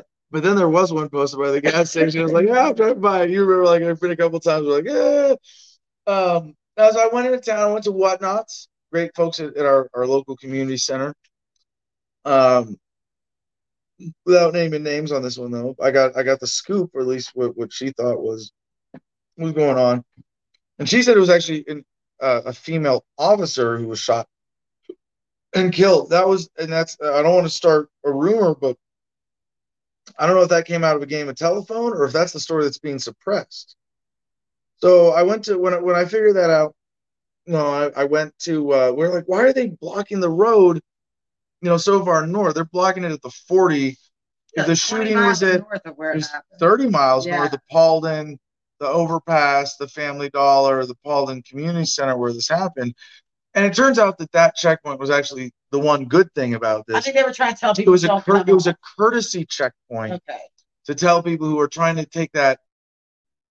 If you're going from like LA to Phoenix, or you're going to, from like Kingman to Phoenix, or Vegas to Phoenix, you take that this corner shortcut down the 89 through Paulden, Chino, or Chino, yeah, Paulden, Chino Valley, Prescott, Prescott Valley, and then you cut back with the 17.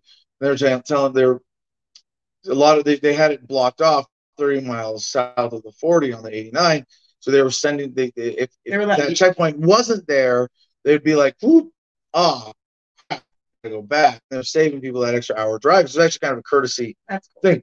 And so when when I went up to it, I said, "Hey, what's happening? I heard the story. Can you let me through if I'm if I live in Juniper Wood Ranch?" And he's like, "Oh yeah, turn on Bullock. No problem. You turn on Bullock. Yeah, no problem." It's cool. There was a statey there, and I was like, "Is he gonna get me for the or ask me for the plates thing?" I'm like, "I'm not today." Not- Especially when I'm when I'm when there's bodies in the when I'm driving the Black Pearl back into Juniper Wood Ranch. Uh, that nine catchable F one fifty is just gonna no, you're not gonna catch you're not gonna catch me. No. So um, yeah, but the, I went home. It was uneventful. But then I, you know, I went home and I read the story, and this is the story.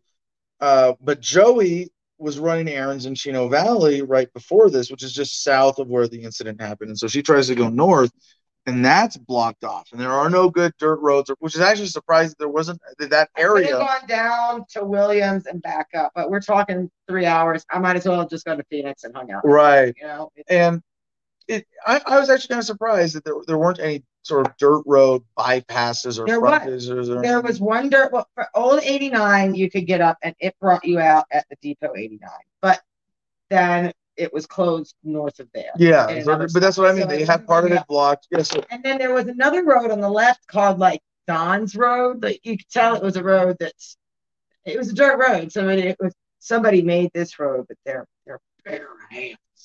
Uh but there was a dumpster in the middle of the road, like one of these mini itty bitty blue dumpsters that you can have called out. But it was just plopped right in the middle of the dirt road. Nobody was able to get through. I don't know.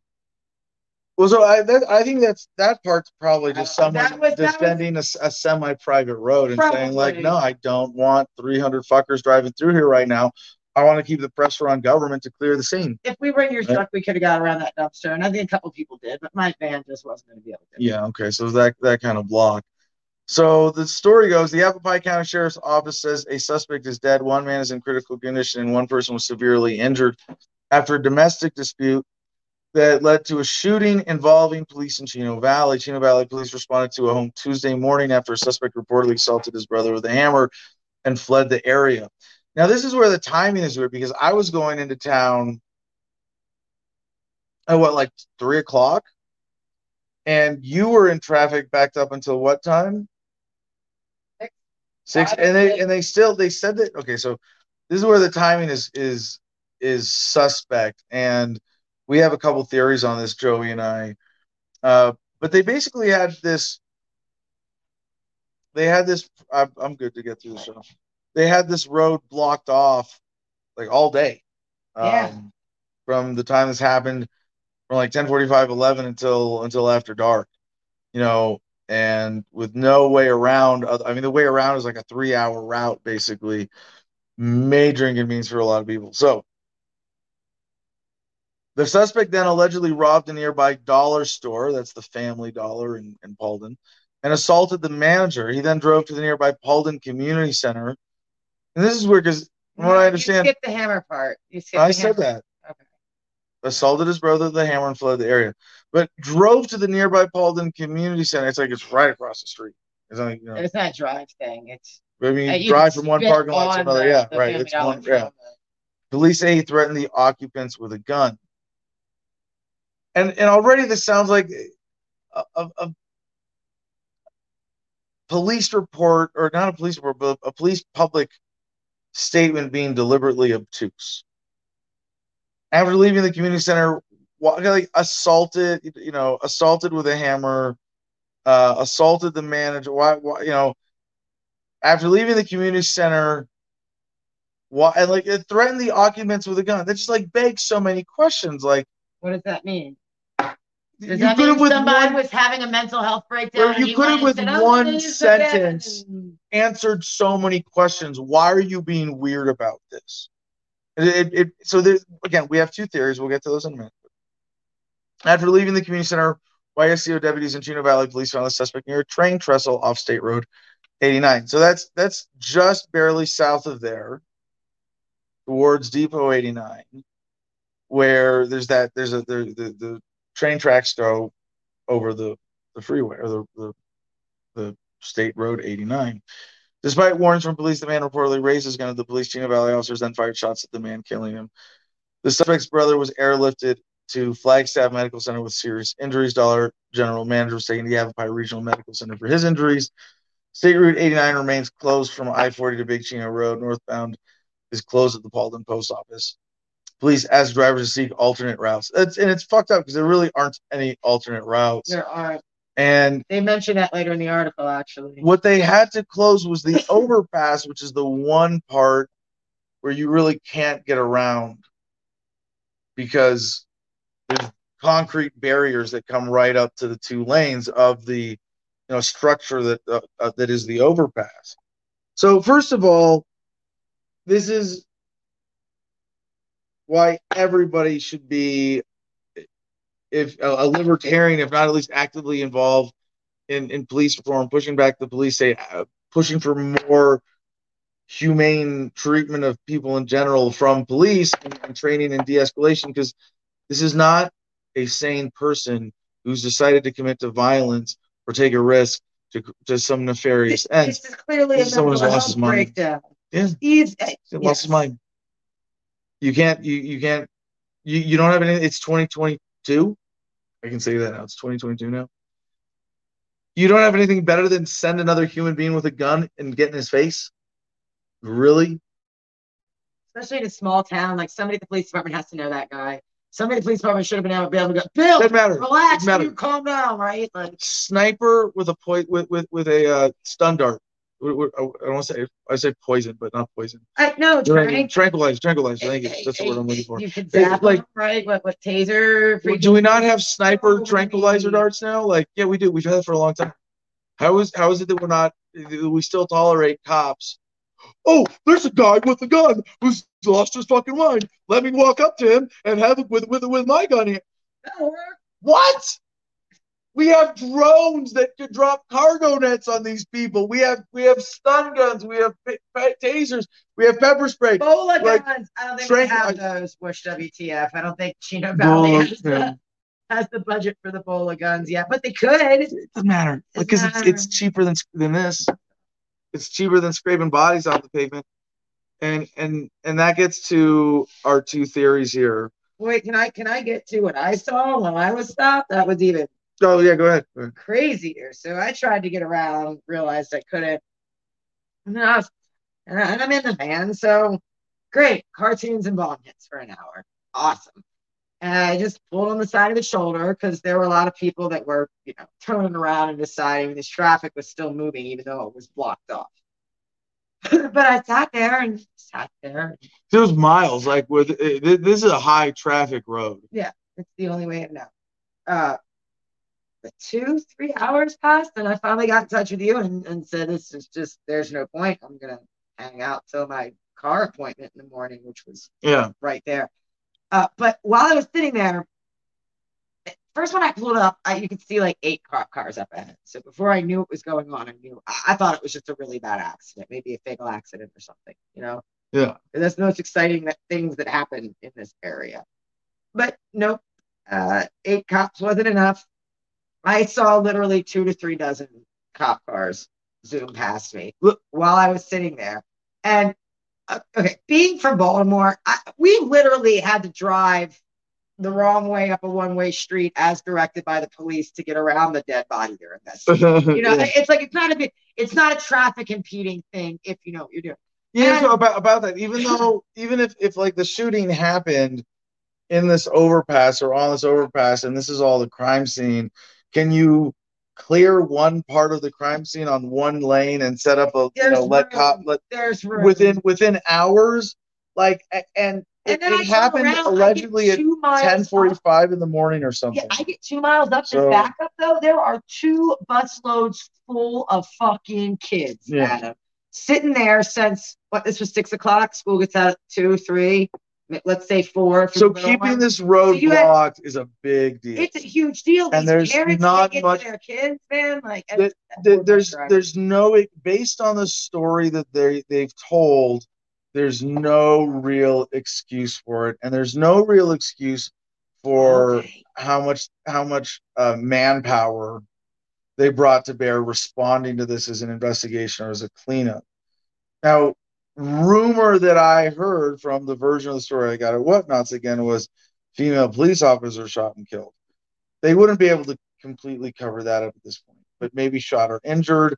Maybe there's something else to this. Um, but there, there are a few possibilities that explain it, and I, I would appeal to the audience because like I'm, I'm going to right now like basically accuse all the law enforcement involved with shady shit because that's kind of like or there's there's only one version of the story that absolves them right? And this is the last conclusion. I'll start with this one is that they're just so fucking paranoid when when cops shoot someone now that they are going to they're gonna they're gonna make a show of it. We shot someone walking down the road. we're nothing to see here. We're taking this very seriously. We're investing we're going to hold everybody accountable. We're going to make sure that every uh, you know every t is i'd and dot is crossed and blah blah blah blah blah. And everything we're going to make sure that the roads are shut down.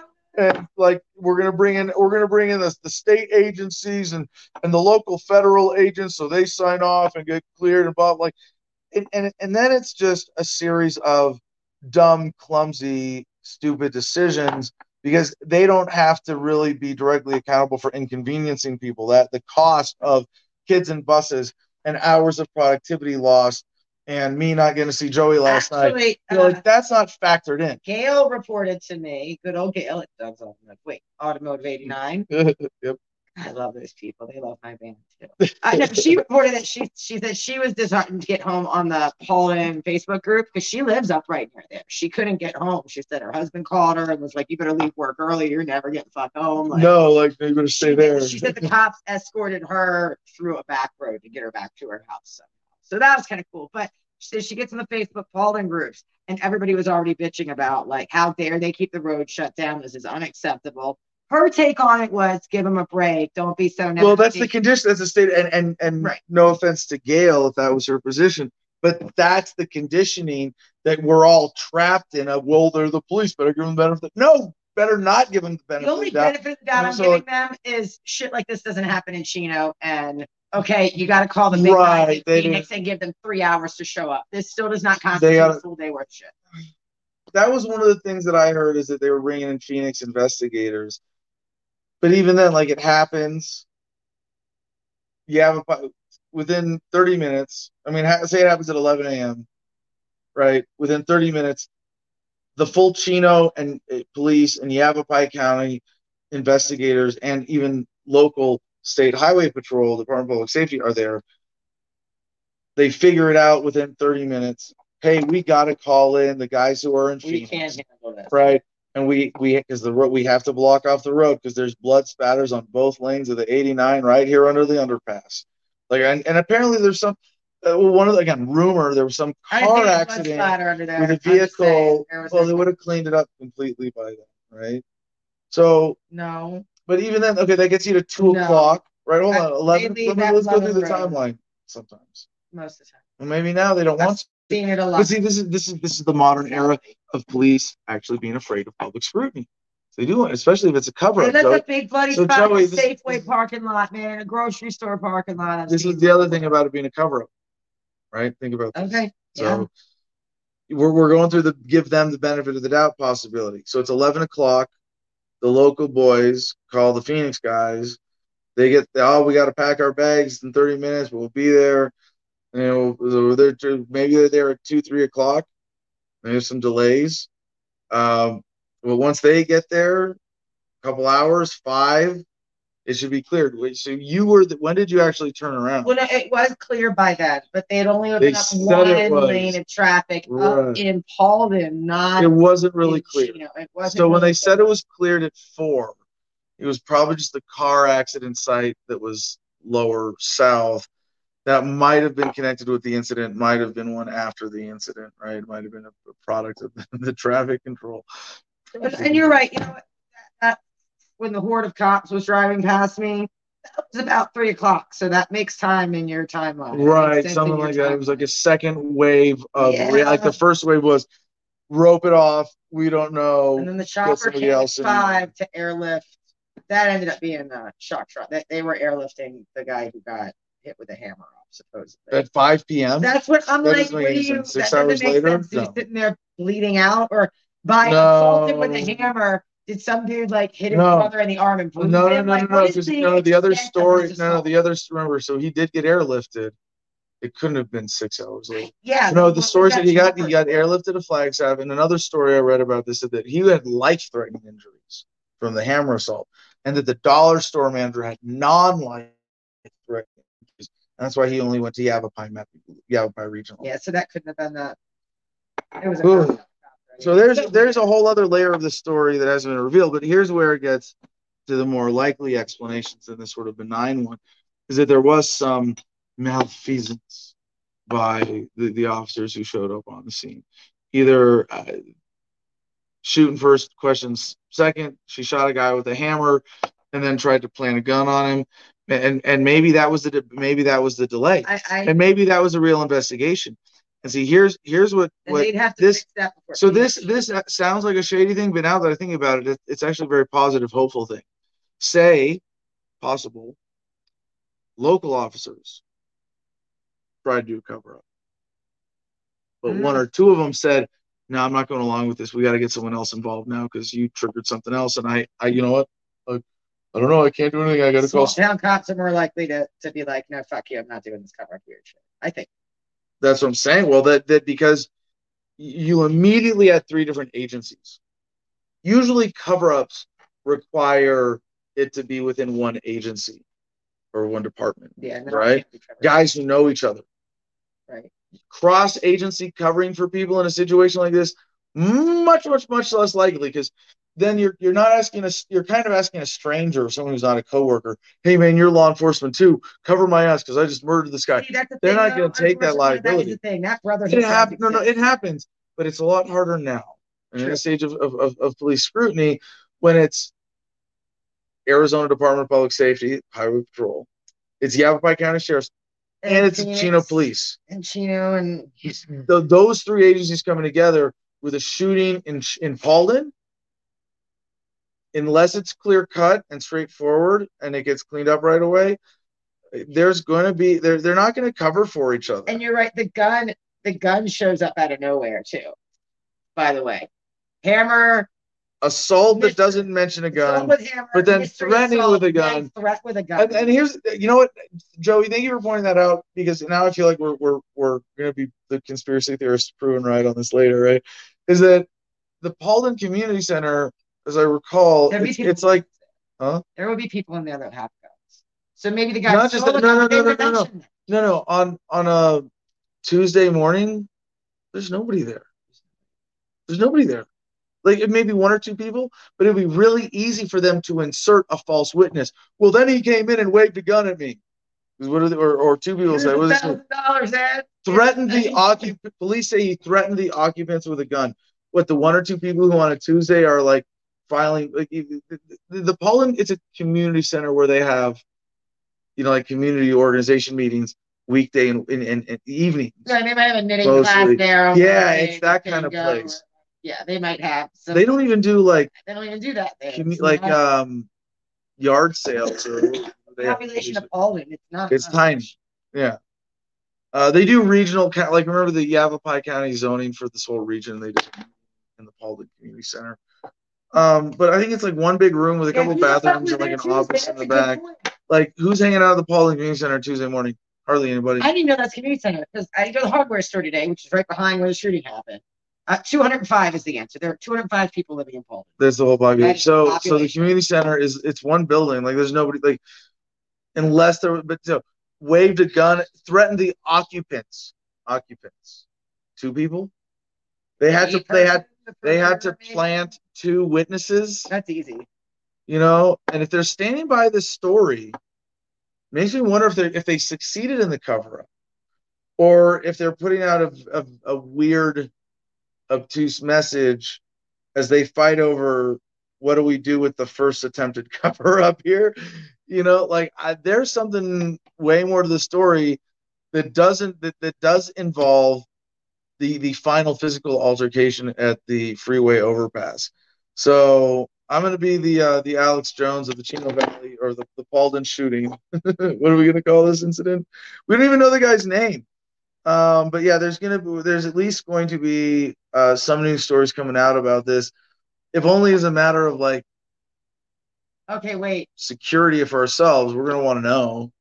So we'll keep you updated. Here's News 12 with a different story. Oh, It was just updated this morning. So they published this originally yesterday afternoon, 2:39, and they republished or uh, updated on 5 5:30 tonight. Chino Valley police officers Bailey shot a man Tuesday after he allegedly assaulted his brother, comma, attacked another man with a hammer, and robbed a retail store. So now the hammer doesn't show up until the community center, and it wasn't the brother in this article.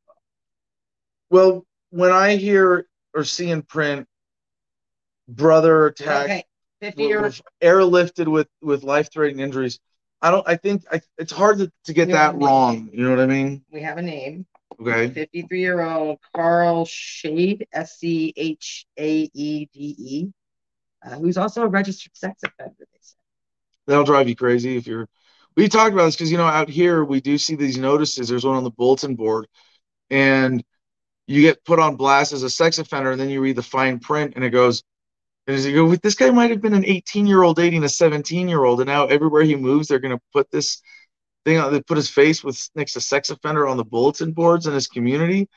Oh man, that, that could drive you nuts, uh, or push you over the edge, right? If that's if that's the case. But if he's really a legitimate sex offender, like assault, you know, whatever, uh, then maybe he was already crazy from that. What is it? What's the story there? Um, Which one is it? Which one of those is it? it- yeah. Uh, Doesn't say, of course. There's really no more information. But see, that makes me think they're demonizing him. Then. Well, now they say uh, CSO said the suspect then traveled to Paulden Community Center armed with a gun, allegedly made threats to the center's visitors. Doesn't say threats with a gun, just says threats. So yeah, I'm still seeing somebody who just lost his mind and running around his small town going, "I fucking hate you, I hate you, I'm Right, right. blah, blah, blah, blah." Like, yeah, there's there's Either way, this this is there is a there is something being covered up, which is we shot a crazy guy. and We didn't have to.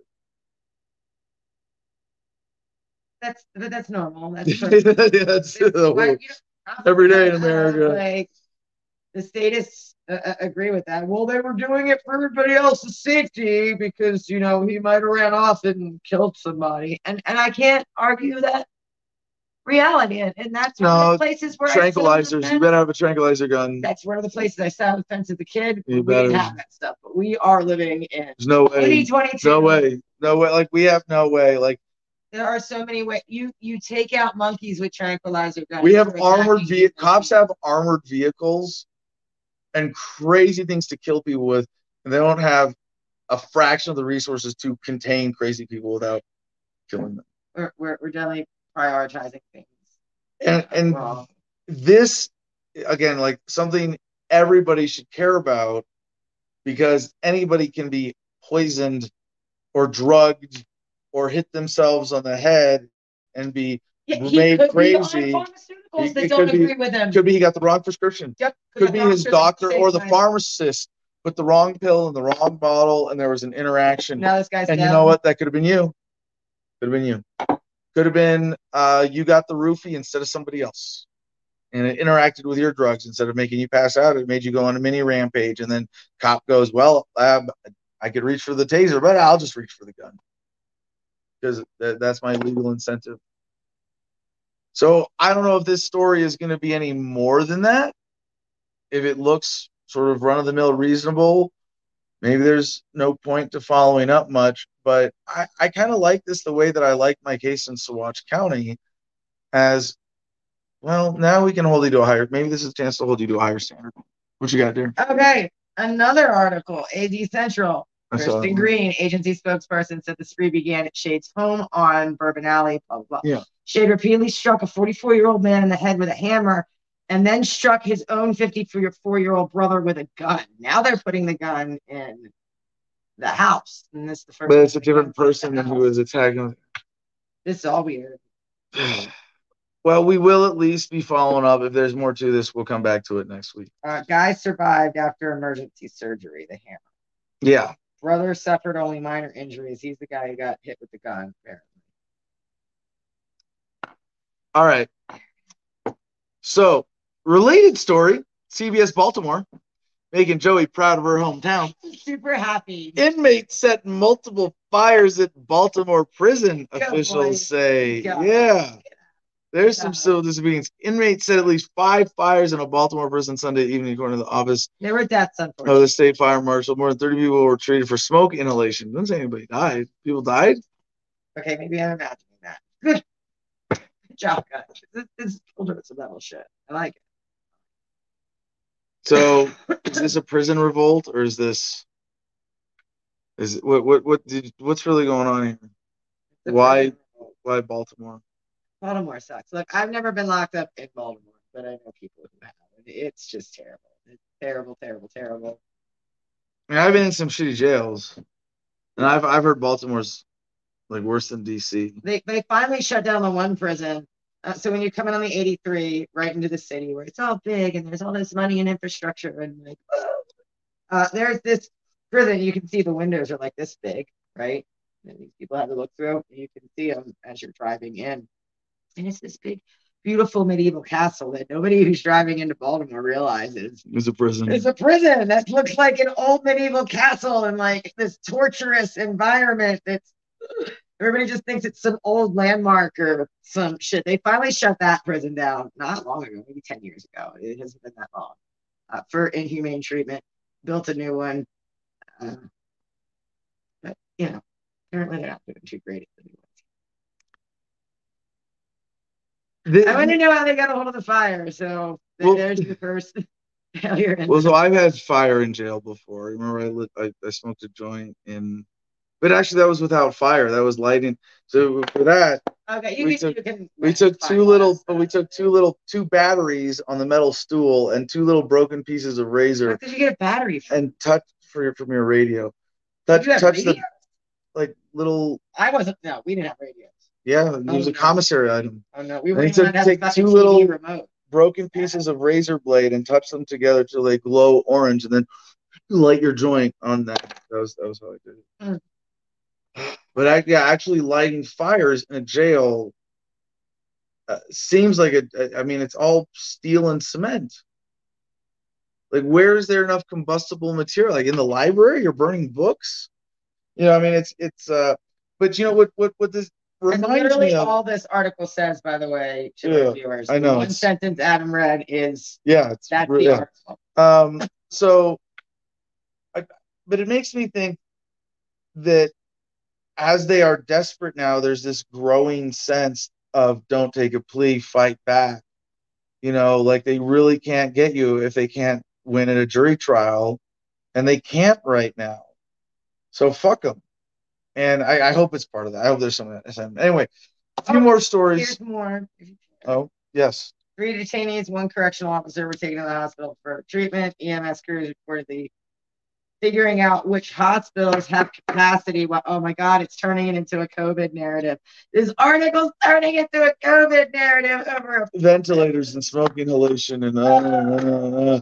it's because you unvaccinated people are all According to police, fire started inside a jail cell on the fifth floor just before 8 p.m. Initial reports say that a mattress caught fire, spreading the blaze to the building.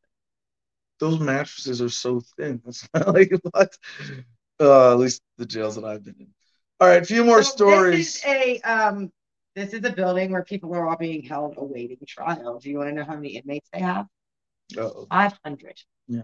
500 It's a county jail. sitting, Yeah. waiting for a trial. Yeah, and, I- and I, I should point this out too. Uh, you know, certain things that I've come to appreciate from the time that I spent incarcerated, especially in DC and general population when I was there for two months.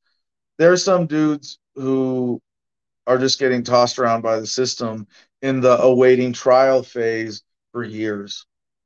It's not unheard of for a lot of guys in county to be doing. The, the, the county and the DAs and prosecutors are just holding them there, torturing them. You know, Um, for, it for years going well we'll we'll bring this well we'll bring this well here's another charge well here's another charge well we'll delay your trial for this well if you want to go to trial we got to do this it's, and it's if you get a speedy trial, you today, 1,000 today.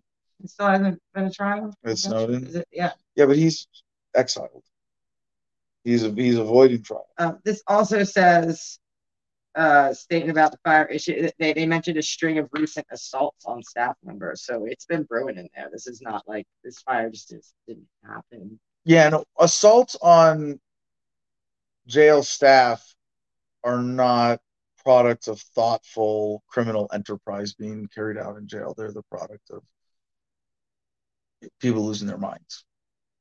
You know, you know, you don't attack a guard in jail because you're selling drugs. Like you, that's, why you don't. That's when you don't fuck with them. All right, a few more stories. We want to get to our promos and wrap this up and smoke weed every day. Bloomberg Business Week. All those 23andMe spit tests were part of a bigger plan.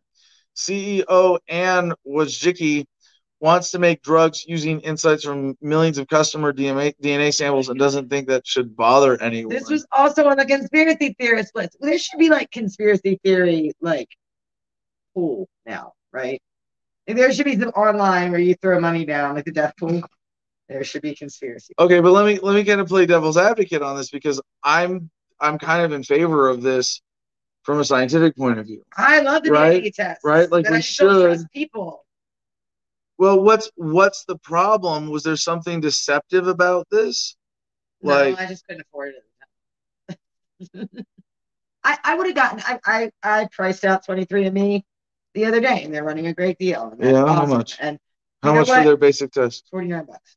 We should do it. Let's do it. Yeah. Uh, I mean, I'm then yeah, you know what? We're gonna use my DNA, genetic What data, the fuck like- are you gonna do with it? Like you make clone? I'm flattered. I don't. I I mean, I kind of want you to pay for it or be and, and disclose it, but they're not. Sounds like they're not Look, being secretive about it. no. And if they want my DNA, I go to the doctor. If they want to like covertly steal our shit, they're, they they they can.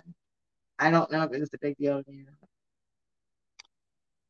So, um, I'm I'm excited for this. There there are some weird issues with corporatism and and privacy happening with this, but um, if anything, it's being covered in Bloomberg Business Week. It's it's I I think this is kind of trying to set it up to soften it. Like it shouldn't bother anyone. Like let's make a controversy out of a little thing so that you go, oh, that's not a big deal, and it makes you more sympathetic with this major company that they've got some kind of corporate interest in. But either way, I'm excited for what this represents as humanity escaping the grip of pharmaceutical companies as we know them today, and just uh, that we have we have a specific strain of corporatism entrenched with big pharma that is holding us back from meeting our potential in so many ways. Psychedelics and the drug wars really, honestly, I don't want to say a small part of it, but you know, maybe just a, a minority fraction compared to like, hey, how much better would I mean just even even with that, I don't know, I'll keep going like, well, cannabis, well, cannabis, oh, cannabis is legal now, right? No, but but even just holistic medicine and things that can't be patented as opposed to the patented fevered, you know, big pharma, you know, keep people dependent, sell treatments, not cures mentality you know, even dealing with obesity and chronic diseases. Like if, if I could say one or the other right now, let, let's let's let me put it this way: if you could snap your fingers and solve obesity, or snap your fingers and give every American access to psilocybin, I would obesity first in a heartbeat, I, yeah, right? Yeah, that takes more lives. I mean, if it's you, you we're gonna get to do both eventually. It's not it's not exclusively one or the other, but it's like you, you end obesity or give everybody full access to whatever psychedelic drugs they want. Yeah, end obesity first. Sorry. So uh, I know the other the other option sounds more fun, especially for those who aren't currently overweight. To benefit from Adam's magical end obesity ray. Um, so th- this the significant development. uh, It's like we are it, it- it's sort of like with, with oil and gas being so entrenched and so corporate is like one of our big examples, right? And now we see solar and wind and off-grid power and blah blah blah coming up as, as alternative energy sources. They are up against the entrenchment, but at some point, like a wave, they they go over the berm and wash it away. And, and it just doesn't exist anymore because it's, it's laughably not viable at the point where the next technology is overwhelmingly better. Right now, the next technology is cannabis. Right now, the main thing is cannabis. But getting doing pharmaceuticals right. And if 23andMe is part of that, well, I'm not. I'm not going to complain that some people checked the wrong box. I well, so Joey, part of the story says it was it was the customers who checked the box. There's a box that you can say you can use my genetic material for research. So Would you check it? Would you check it? You do, you're gonna you're talking about right. This is a question in front of you right now. and you know what? Maybe this is my ego. I haven't burst through yet because I don't even have organ donor on my license. Oh, I have I'm proud of my like, organ no, donor designation. Like idea, No. which doesn't make sense to me. No. either, so Check the box. Take take uh, get over that shit. For me, I don't. It's yeah. I don't even understand why I do it. All right, we got a few minutes to see if anybody wants to change my mind. We're gonna get through these last couple stories and then promotions and be done. Daily Beast, the thedailybeast.com, religious sect burning shed focus of deadly Colorado fire investigation. When I saw this, I was thinking like, is this the cult in Saguache County with the dead lady that they were worshiping? No, no, no, it's a different Colorado, different Colorado cult. These guys don't sound terrible. Um, someone was comparing this like, oh, do we have in the producer's club? Was this another Jonestown thing? yeah, wait, No. Um, it might be okay here, and this is from a media standpoint and, and the police. Uh, you guys, we located the source of the fire. We're gonna deal with these human beings individually in court. That's all you're gonna say. You don't have to mention their religion and their cult. That is the media, and this is these people. So that's where I'm like, no, there's no reason for that. There's no reason for that. The headline, the story does not need to include their religion. The Yeah, so that Daily- well, the Daily Beast they started a fire like that. is really political, right? Daily Beast goes this far to this paragraph. In 2018, the Southern Poverty Law Center's intelligence report warned the site was potentially dangerous. based on what? Beneath the surface lies a tangle of doctrine that teaches its followers that slavery was a marvelous opportunity for black people who are deemed by the Bible to be servants of whites, and that homosexuals deserve no less than death.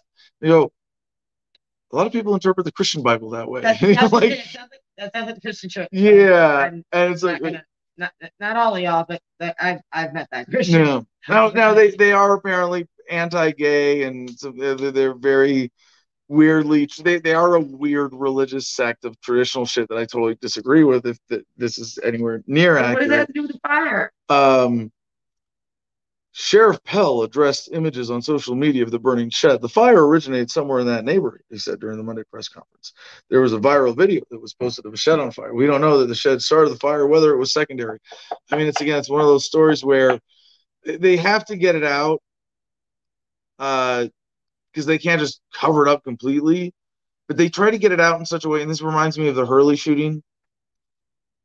Well, we're going to investigate. We're going to hold everybody accountable. We'll get back with you a week later. Oh, we'll get back with you a week later. Oh, we'll get back with you two months later. No one's paying attention. Oh, we've released our report and found that we've done nothing wrong. You know, Colorado Governor Jared Polis said it may take months to determine the true cause of the extensive blaze. Quote, what's most important is getting it right. Polis said Monday. So whether it takes a week, a month, or two months, getting it right is the most important. That's why you're the governor. We want to get it right, so we're gonna make assumptions in every single media uh, press release that we make.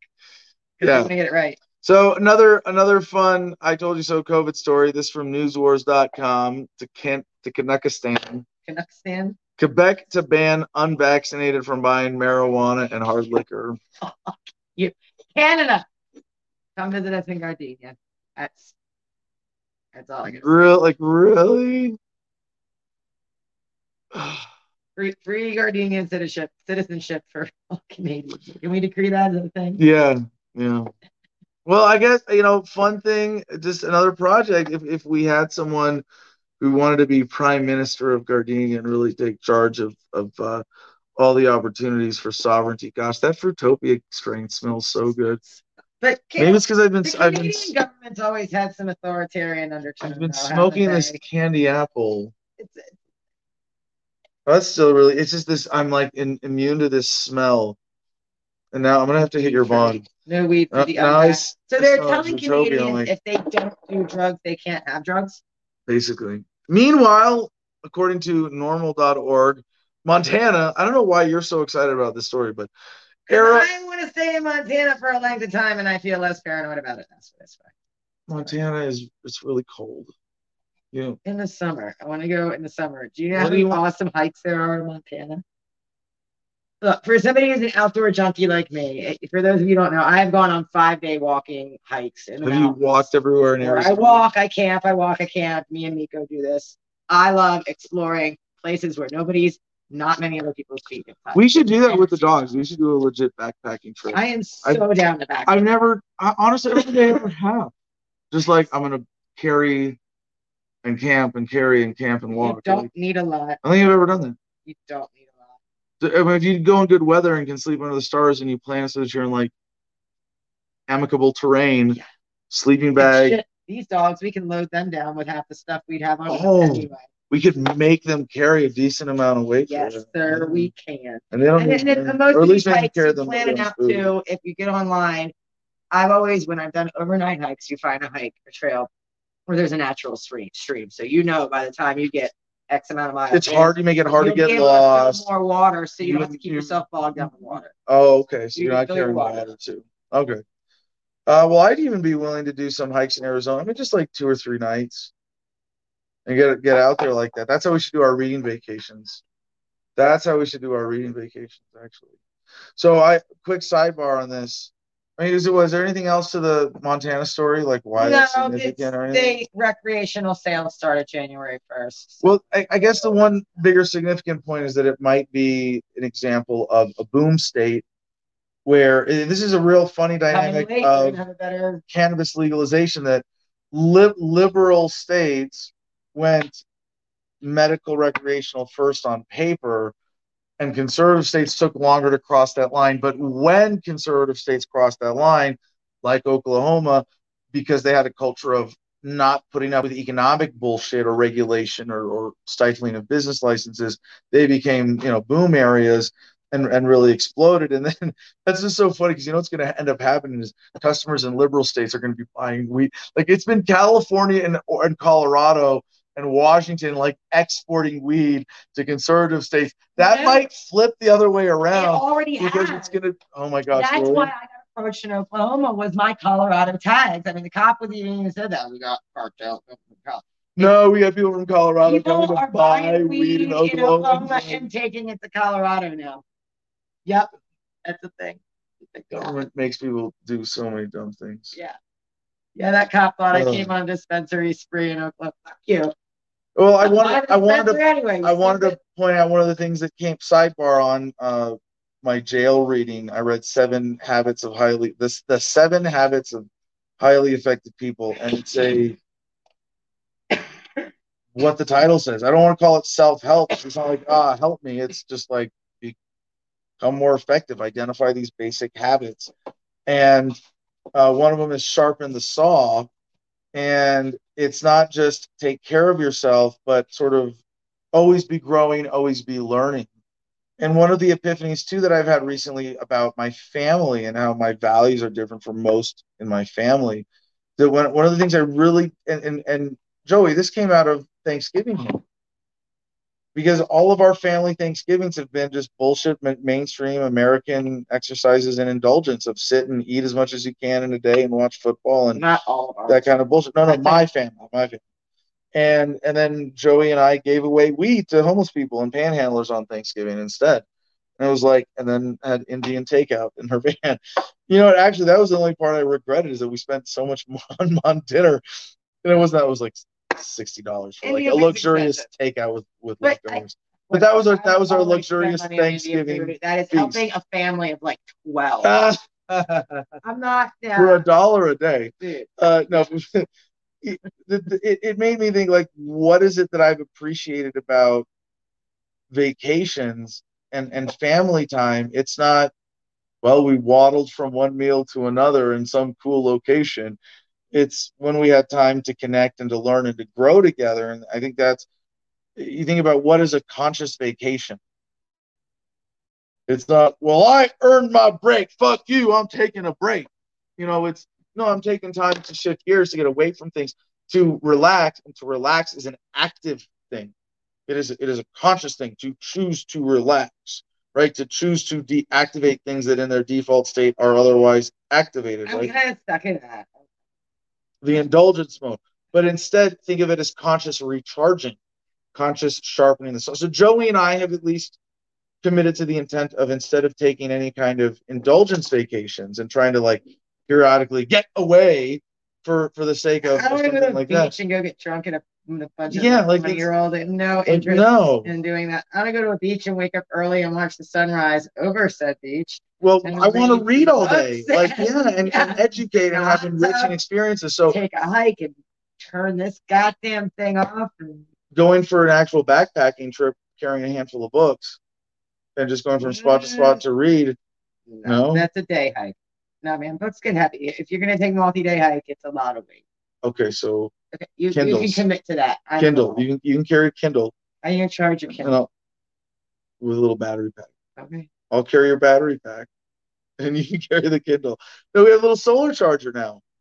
A little solar charger with a USB out of it. There you go, dear. No, I I like that format. Maybe you're less focused on the backpacking part, but even on a hiking trip like that, you're spending most of your time sitting in one place, not actually walking. I mean, you're walking for a few hours a day, right? You're not doing like, well, you could, you could. I, I know you and Miko did some Four hardcore six hours a day. Okay, but you, But you're stopping and taking the scenery in. Right, like, but we could make it a fun thing and where you're only hiking two or three hours a day, going to a new spot in order to relax and spend most of the day reading. yeah, those, those long hikes I've done is just the me and Miko. I think I think that's a cool way of doing our reading which is dangerous as fuck. By the way, don't go hiking by yourself. I'm batshit crazy. All right, Ask my mother. last news story here is uh and, and this is a weird way of sourcing it. Um, but this is from at angry underscore staffer on Twitter. It says these Hannity texts are pretty damning. I don't even know who this is, but this is the letter that they sent to Sean Hannity from uh, the Bennie G, Congressman Bennie G. Thompson and Liz Cheney, chairman and vice chair of the Select Committee to investigate January 6th. And they're saying that this text from Sean Hannity, we can't lose the entire White House counsel's office. I do not see January 6th happening the way he is being told. After the January 6th, he should announce uh, will lead nationwide effort to reform voting integrity. Go to Florida and watch Joe Messip Daily. Stay engaged when he speaks. People will listen. And and I, I I turned Joey's insight into a tweet today. Just and, and I think he did pretty well. But just imagine if they put as much effort into figuring out what happened on on 9/11 as they did about January 6th. And a lot of people minutes into 9/11. They're like, let's go bomb the brown people. No, but a lot of people um called me out right away on the the the, the short comings of that. Oh wow, that got 130 retweets. That's a lot for me. Um, it was. Can you imagine what would happen if they put the same effort into figuring out what happened on 9/11 as on 1/6? Now, because they, they are putting in a huge effort, and and, and I think it's a, a lot of show effort. And they're saying there because there were so many hundreds of people there, they're still untangling and they're still searching for fugitives because there are people wearing masks and they're like they're doing security footage, like following them from here to here to here, like all all those little things with with January 6th, right? Whereas you're right with 9/11, they have the 9/11 Commission report and then stamp no more investigation, seal the documents. The brown And it- Nothing to see here. But it, it's one of the things that I said in that statement that was wrong, sort of in perspective, but you know, making a rhetorical point is effort into figuring out like they, them, those know what happened on Of course 9 they 11. Do I know what happened on 9 11? No, but I know the government was lying. I know that it was either that it was an ins. I know, I think I can say with certainty it was an inside job to some extent. It might have been as little as let it happen on purpose. It might have been as big as made it happen on purpose. But at very least, there was some complicity involvement from the U.S. government on 9 11. They, them, those know that. And again, this is not super conspiracy, crazy shit. This is like someone in government. it's not like the whole government. It's not like the pre- uh, although George W. No, they compartmentalize. But I'm not. I'm not accusing everybody in government knew, but it, it could have been one person, one one rogue actor in government. You know, somehow maybe Dick Cheney got NORAD to stand down. I don't pretend to be an expert on this, but when I did the research, I came to that reasonable conclusion. What happened on one six? It's it's not that they're putting the effort into figuring out what happened. It's that they're putting in this massive political effort. Public shame. That's yes. And it's it's it's that's what it is, and it's it's the reason that Well, and, and even with this so well. did you did you happen to read the text? I read just that one. Yeah, they they're they sound like he's heard the same Was it only gossip everybody else was hearing a week before January 6th. And he was sending the same text everybody else was saying, like, holy shit. Well, and the only thing that they they maybe have the right to question about is he said he talked to President Trump directly. I, I don't But care if they have a right to question care. or not. They, I mean, they really don't, and it's It- obviously political grandstanding. So let's bring in Sean Hannity. I'm not we're gonna huge blow this Hannity fan, but they are coming after him for no good goddamn reason. So, I'm- this shit. This makes me hopeful that this thing is going to kind of blow up on them. And again, it, I, I, the the big part of the narrative that I want to keep in mind that's so important right now. And yes, we're going to wrap up. This is the last story. Is this whoosh? The intelligence industry can pull up just about anything that can be imagined. And they have. Fair enough. And they have So, the, I'm, I'm, I'm, I have this fantasy all of a sudden that Sean Hannity is going to be in this congressional hearing and somehow magically successfully tell them to go fuck themselves and be a champion of skepticism of government. I, and, and maybe only in the moment because he's being set up for that. You know, he's going to respond to Sean that was incentive. very fuck government back in the Rock Hall days. He's willing to put on that mask. Depends If it serves his- personal interests. If the Democrats are setting him up to be that good guy because they've gone too far being the bad guys, I pray that Sean Hannity can step up and in that moment be the best good guy that he can and make the point that people like us want him to make that would get everybody's attention and expose this whole thing as bullshit. But um, I'm not holding my breath for Sean Hannity. With that, that is the end of our show. Time to wrap things up. Um, for, let's get Jim up on here to do producer notes, and then I'll do the stuff he forgot. Oh, all right, well, let's let's smoke weed. Let's smoke. I got. I need. I need your bomb here. You need T.me forward slash Adam versus man. That's the Telegram channel that you should be part of. Patreon.com forward slash Adam versus man. That's how you can financially support the show. HomeProBetterBuddies.com excuse me, is how you can uh, contribute to the Veterans Nonprofit Organization. And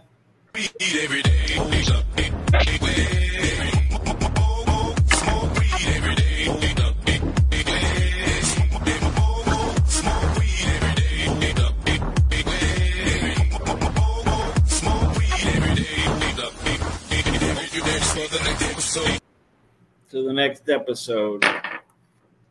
All right, that bong is awesome. I want to get. It's like it, what you got for ten dollars, and it's it's manufactured glass, but it's got the nice slide and down stem and like such great weight and color. It's just like yeah, manufacturers at that point get awesome stuff. I'm a geek for the the detailed ergonomics of, of personal gear like that, and Joey got like a perfect bong. It is for what it is, a perfect bong.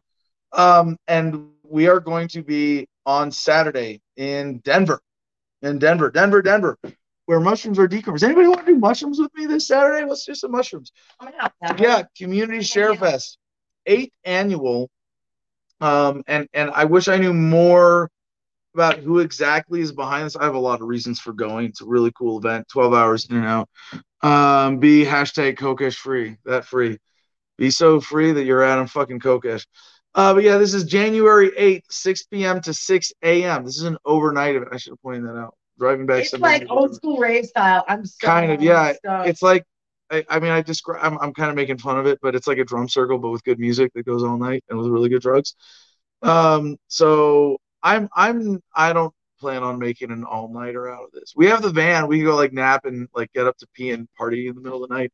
Um, Ryan, that's how we do it here. Ryan Walter, can I bring my Les Paul and Marshall stack to the drum circle? I have delay pedals, so it sounds all trippy. You know what? I all ass, man. I Like, don't know what like I said, it's a 12 hour event. No, there's there's there's musical guests There's- that are booked. I, they might have an know, open mic. I bet I think there's an open mic the whole open mic room. part of this. Um, let's see. I have the schedule on Telegram with with because Bruce Bauman. So yeah, that there are a lot of people with the uh, We Are Change Colorado crew involved. so I'm I'm really excited to go for them. All right, here's the schedule. There's um Bands, bands, Well, bands, it bands, starts- it starts uh with Hero Hurley Hour. So I don't know what I don't know what that entails, but some kind of memorial So we need to be there. for Johnny O. So we're planning on being there like on time. Like we're gonna be the old people in the early crowd for this one. All right, kids. We'll we'll help kick things off. We'll We'll be take a nap. We'll be back with you. 2 we'll- a.m. we'll be smoking grass in the back. Keeping an eye on y'all cool kids with the crazy stuff up front. Yeah. Uh 7 p.m. opening ceremony. And then yeah, it's it is scheduled performances. It looks like all the way through 4 a.m. It's not. It's just gonna Um, rock all day. So it's just it- it's like a bunch of really cool local and, and these are people like Elias Clay, I know, Burnt MD we've had on this show. Um mean these are like really good amateur local musicians that are doing like really cool and it's like a mesh of genres too. It's not Yeah. even like this like No, it's super creative. all. Super It's creative great. stuff. And it's at Acrobat Yeah. Studio. The place that it's at is this huge Acrobat. So there might be places to physically play around too. Yeah. Um, there's a band, I don't know anything about them, I don't think, called Freedom Movement. Words I've used a lot. Hmm. um, Illuminati Congo. Don't know them either. Uh, I know Guy Experiment, though, Elias Clay, Burnt MD. And uh, that's it. And then it's like a dozen I don't know. Whatever. Um, that's fun. I saw a great I don't know band and they gave me a free T-shirt. Oh. I hope uh, I, I hope uh, Bruce is, is, is going to do some performance too. I, I have a feeling from the nature of this, there's going to be a lot of like in between open mic times and people just going like, "Hey, can I get up and read a poem in between sets?" And like I said, it's just like it's it's like um like a drum circle, but with talent and and Adam, more instruments. it's a music festival. it's a We mini call them it's a mini activist community music festival. It's a festival music. right with with a great uh group of people coming together so we'll be there january 8th i hope i'm not like making fun of it in any way to like dispel people from coming uh you can Colorado. It's gonna be tickets available at the door cash crypto and it's it's suggested donation for for your cover of 33 to 99 dollars and they encourage So- sharing things with your friends there. Yeah. All kinds of things. Yeah.